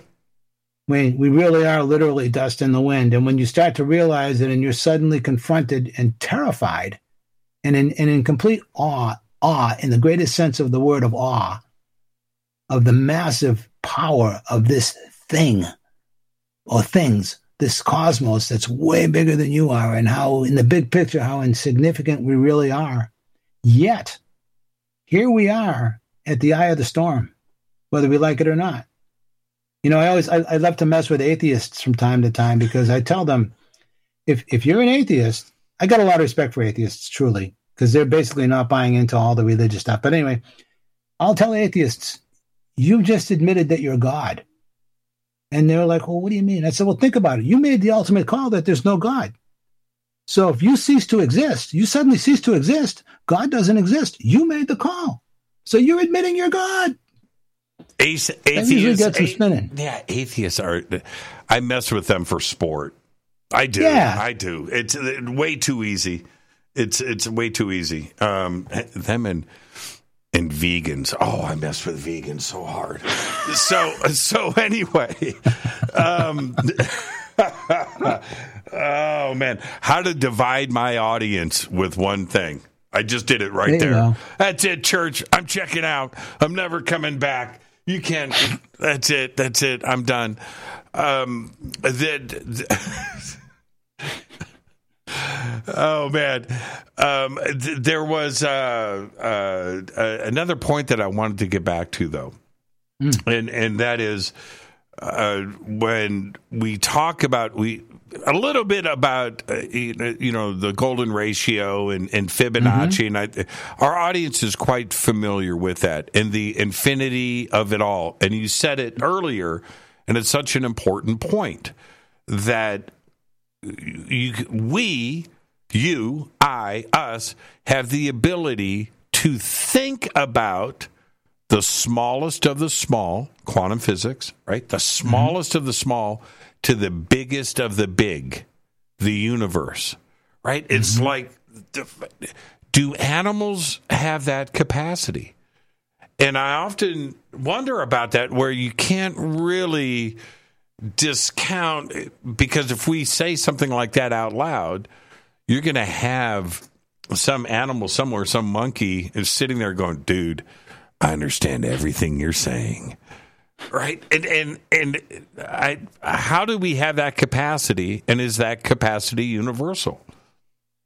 It's um, one of the things I want to really quick because it's been bouncing in on my head. I, one of the things that we've been talking about here is the implicate order and the explicate order, going in and going on. I always like to say if you go far enough in, you're heading out, and if you go far enough out, you're heading in.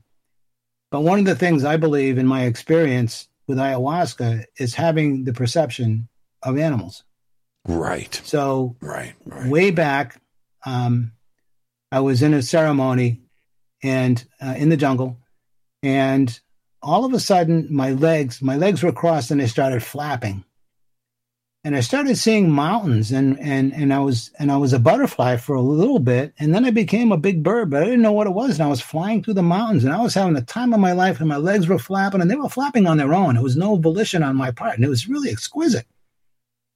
And so the next day I was trying to figure it out. And the mentor to the shamans that I was working with, he was their mentor. And I said, Guillermo, eh, ¿qué es la abuela? You know, what, what was flying? And he gives me this big smile and he goes, El Condor. And when he said it, I went, boom, I was the condor. And I was seeing as a condor in my visions. Now, again, radical subjectivity. You could say, oh, you, you, you know, you, dr- I'm sorry, you drank ayahuasca, you know, you hallucinate, whatever. But I was experiencing being a condor. Many years later, I was in a ceremony and my legs started going. And then all of a sudden, they started going a mile a minute. I mean, really fast. And my body started doing this. And if I didn't have the experience I had, I would have totally freaked out. But I went with it. And my visions went into high frequency, beautiful pastel colors. And it just, it was just, I was in heaven. It was just, it was exquisite. And, and I was going like that, you know, f- for a bit. The next morning when we were integrating, one of my bros came in and he said, I knew it was going to be a powerful ceremony because right before the ceremony started, a hummingbird came up and got right in my face. And right when he said that, I flashed on that I was a hummingbird. And in the exact same moment, my girlfriend who was with, with me said, You were the hummingbird. It all happened like at the same time. And it was a beautiful thing. And now in shamanism, or whatever you want to call it, hummingbird is my primary totem. And many people in those communities refer to me as picaflor, which is hummingbird. I have hummingbird feeders in the front and back of my house. Right on. And Good my- man. let me tell you something, okay? Um, you're a Southie, right? Yeah. So you'll understand this. I'll punch somebody in the throat, okay? Hmm. I will. That don't don't mess with my family, right? Or my you know, or whatever. But I love hummingbirds, man. I don't. I, I can be the most rough. I drive a jeep, man. I'm I'm hardcore. Mm-hmm. I'm hard. I love Judas Priest, Pantera, There you go. but I love hummingbirds.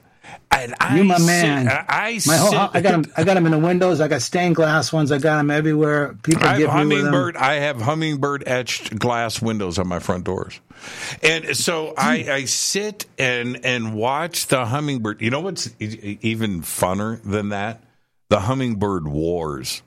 Those dudes are Oh, yeah. territory. They are ter- they, it, they're gangsta, man. The gangsta. I love it. I love. tough. I love. The, I just there's just, anyway. There was. I wanted to bring this up. Um, there was a video. Uh, it's. I'm sure there's many videos like this, but there was one that grabbed me, and I watched it many times.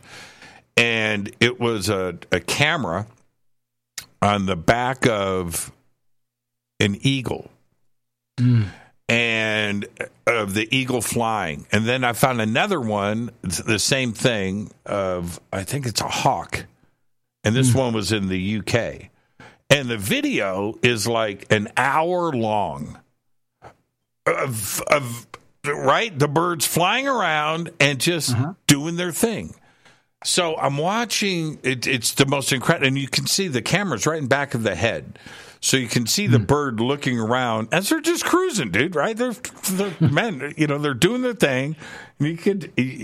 You're watching the video, and you're like, "Wow, that's interesting." And just as you're looking at that, the eagle looks too, or the hawk, and you can see them having the best time. Anyway, I felt like I that was something that I have done.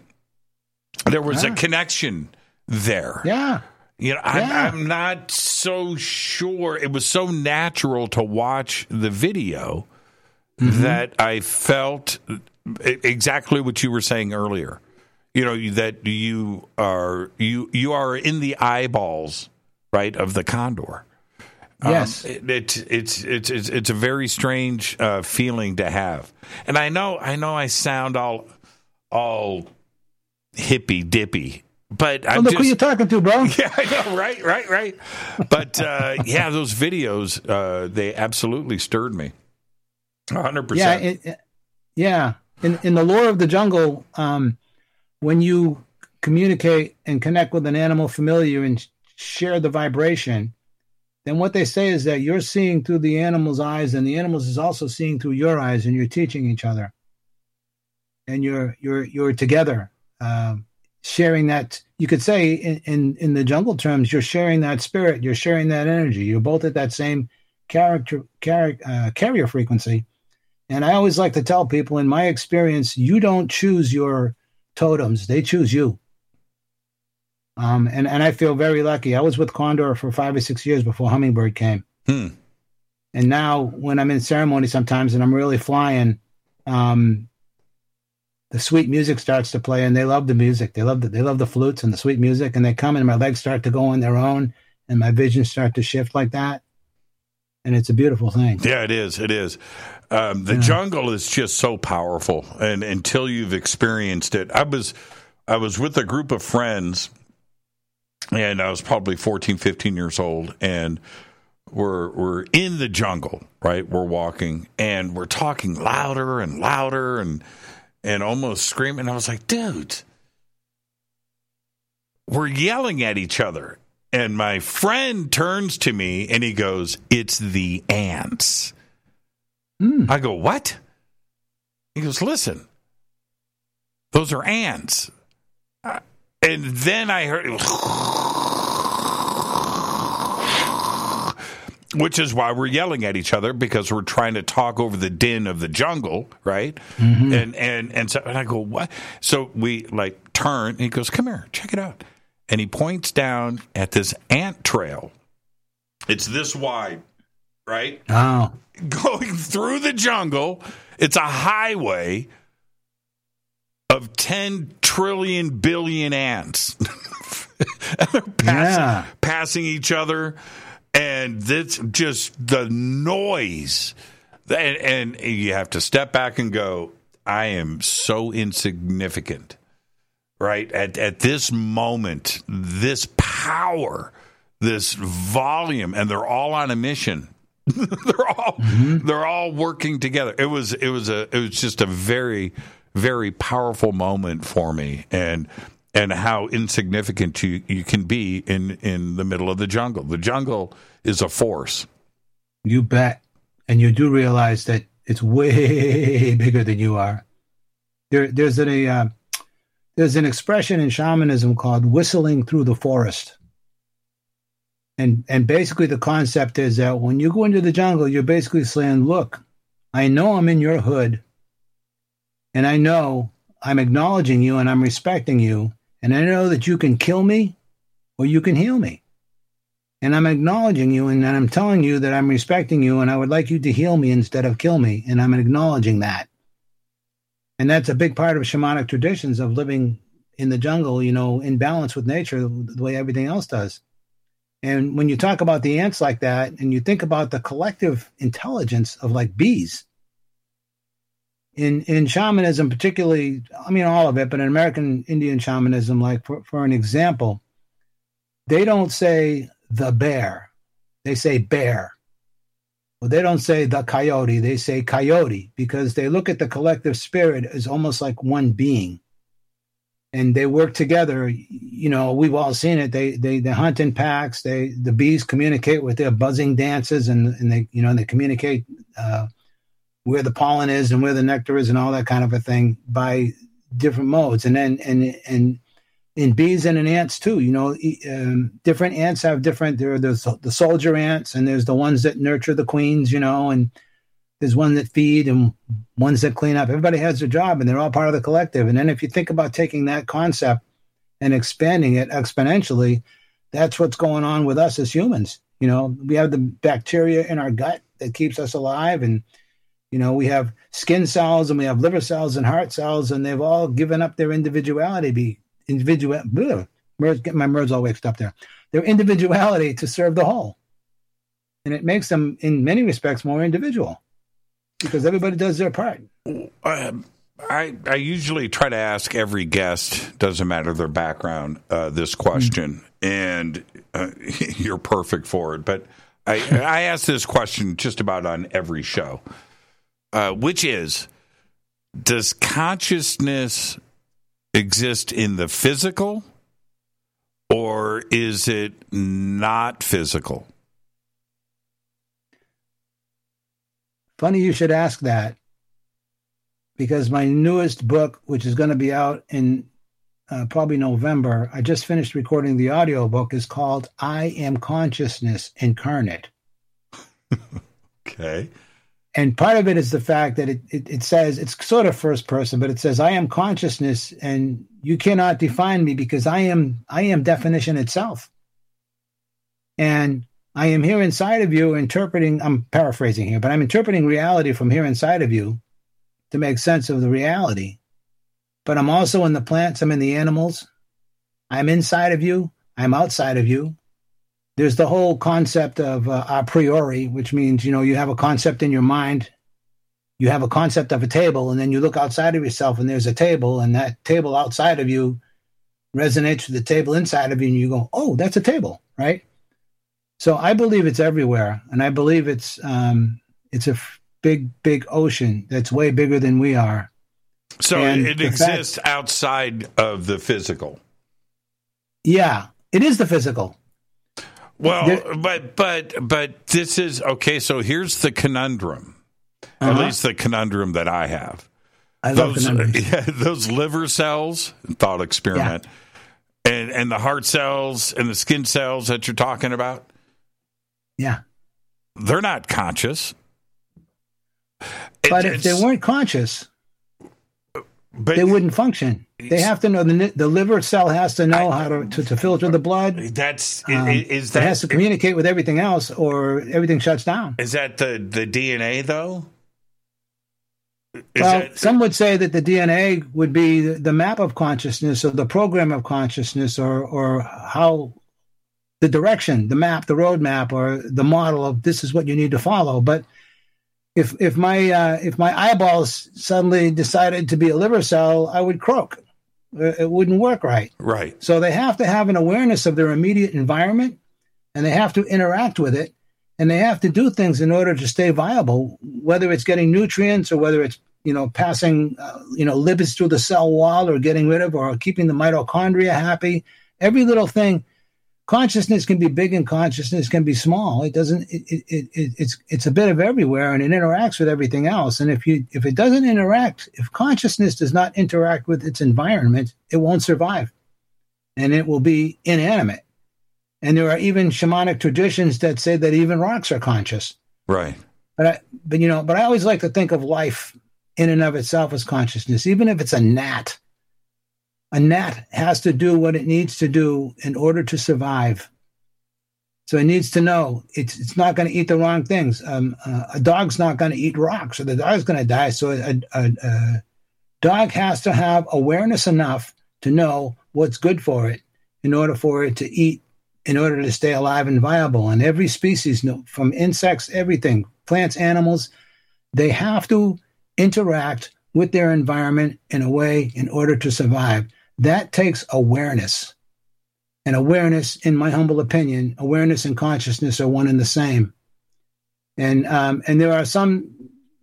I tend to believe this. I read this some years back that even the air that we breathe is spirit. And if you think that we live in a spiritual world, so to speak, and and you know, with spirit, well, you're breathing in and breathing it out, and if that stops, you're dead. Right? So awareness has to do with surviving within your environment and and that's what it takes to survive and and awareness is consciousness. It doesn't always have to be this big you know cosmic consciousness but everything works together. And one of the wonderful things i love about the jungle that i learned in the jungle is you'll have a bug and then maybe a lizard will eat a bug and then a bigger lizard will eat that lizard and then maybe a jaguar eats that lizard or something else eats it, and everything eats everything else, and then the, the biggest one at the top of the food chain dies, and then all the bugs eat him, right? Right.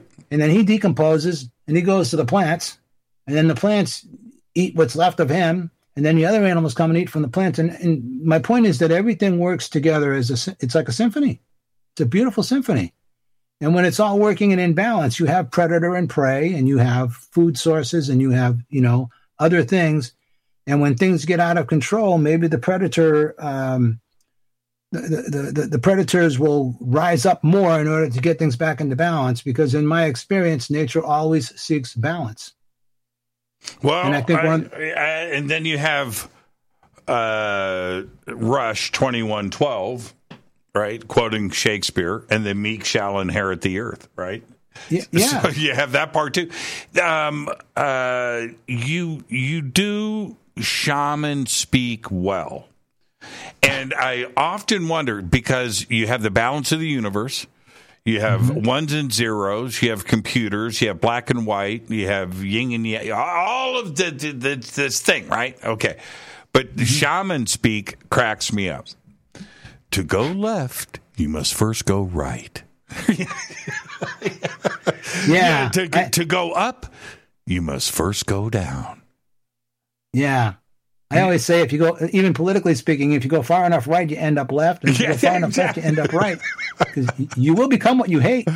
I love, I love that part of it. Uh, where can everybody reach out to you and and and and find your stuff?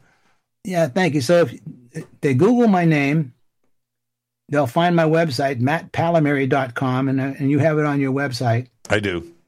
So um, M-A-T-T-P-A-L-L-A-M-A-R-Y dot com. That's the first thing that comes up if you Google my name. And then my books are on uh, Mystic Ink Publishing, M-Y-S-T-I-C-I-N-K P-U-B-L-I-S-H-I-N-G dot com. My books are there, and they're also all on Amazon. They can be found on there. If they go to my website and they go to the landing page, there's a contact form there. And if they fill that out, it will email me and I can communicate with people that way.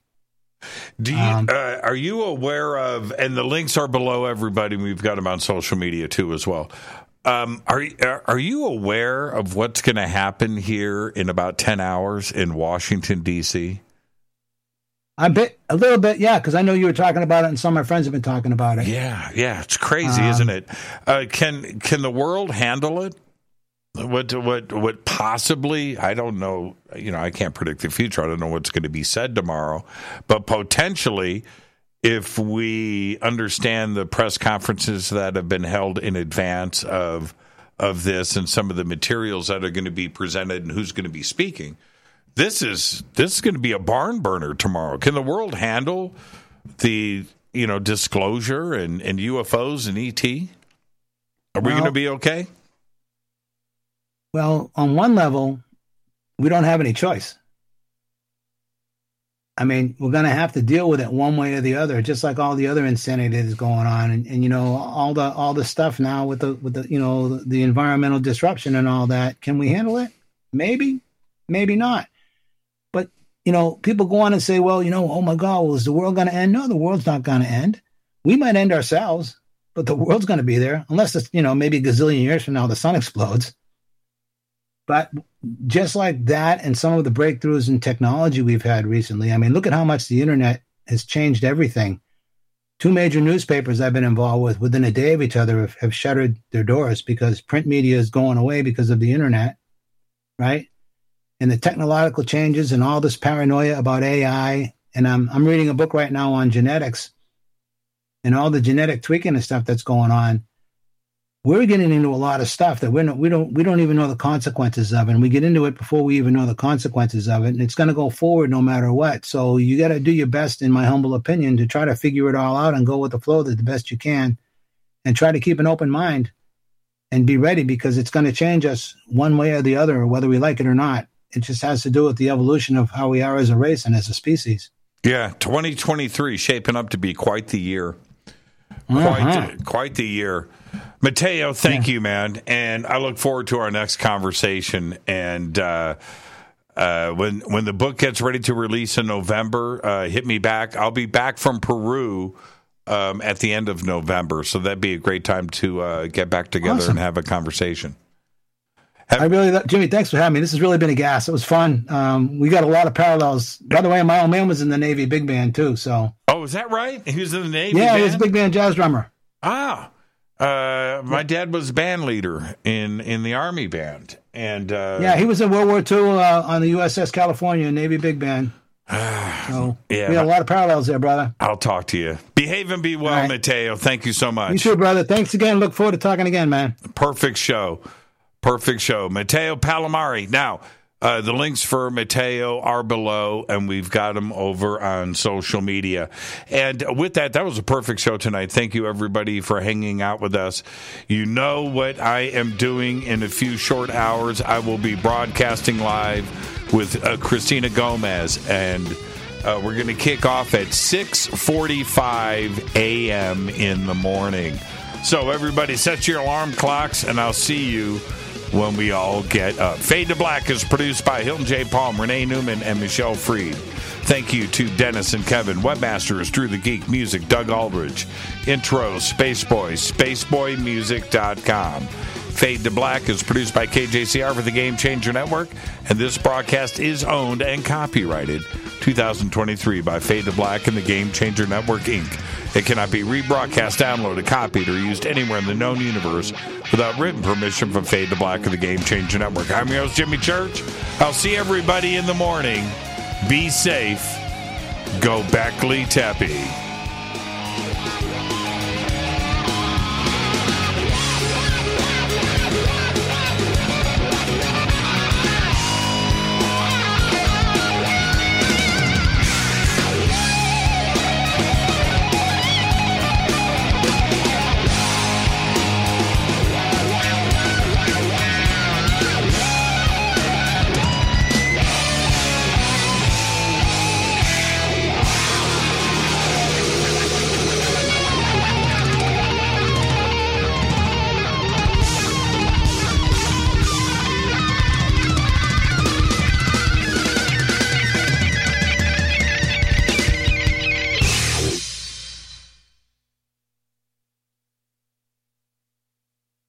Teppy. got a number one deluxe meal. Is there anything else I can get you? Yeah, I'd also like a good night's sleep. Maybe something like the I didn't struggle all night with my uncomfortable CPAP mask. Sir, I think what you're looking for is Inspire. It's an implant that works inside your body to treat sleep apnea without a CPAP. Come on. He sounds hangry. Inspire, sleep apnea innovation. Inspire is not for everyone. Talk to your doctor to see if it's right for you and review important safety information at inspiresleep.com. Some people take the straight path in life.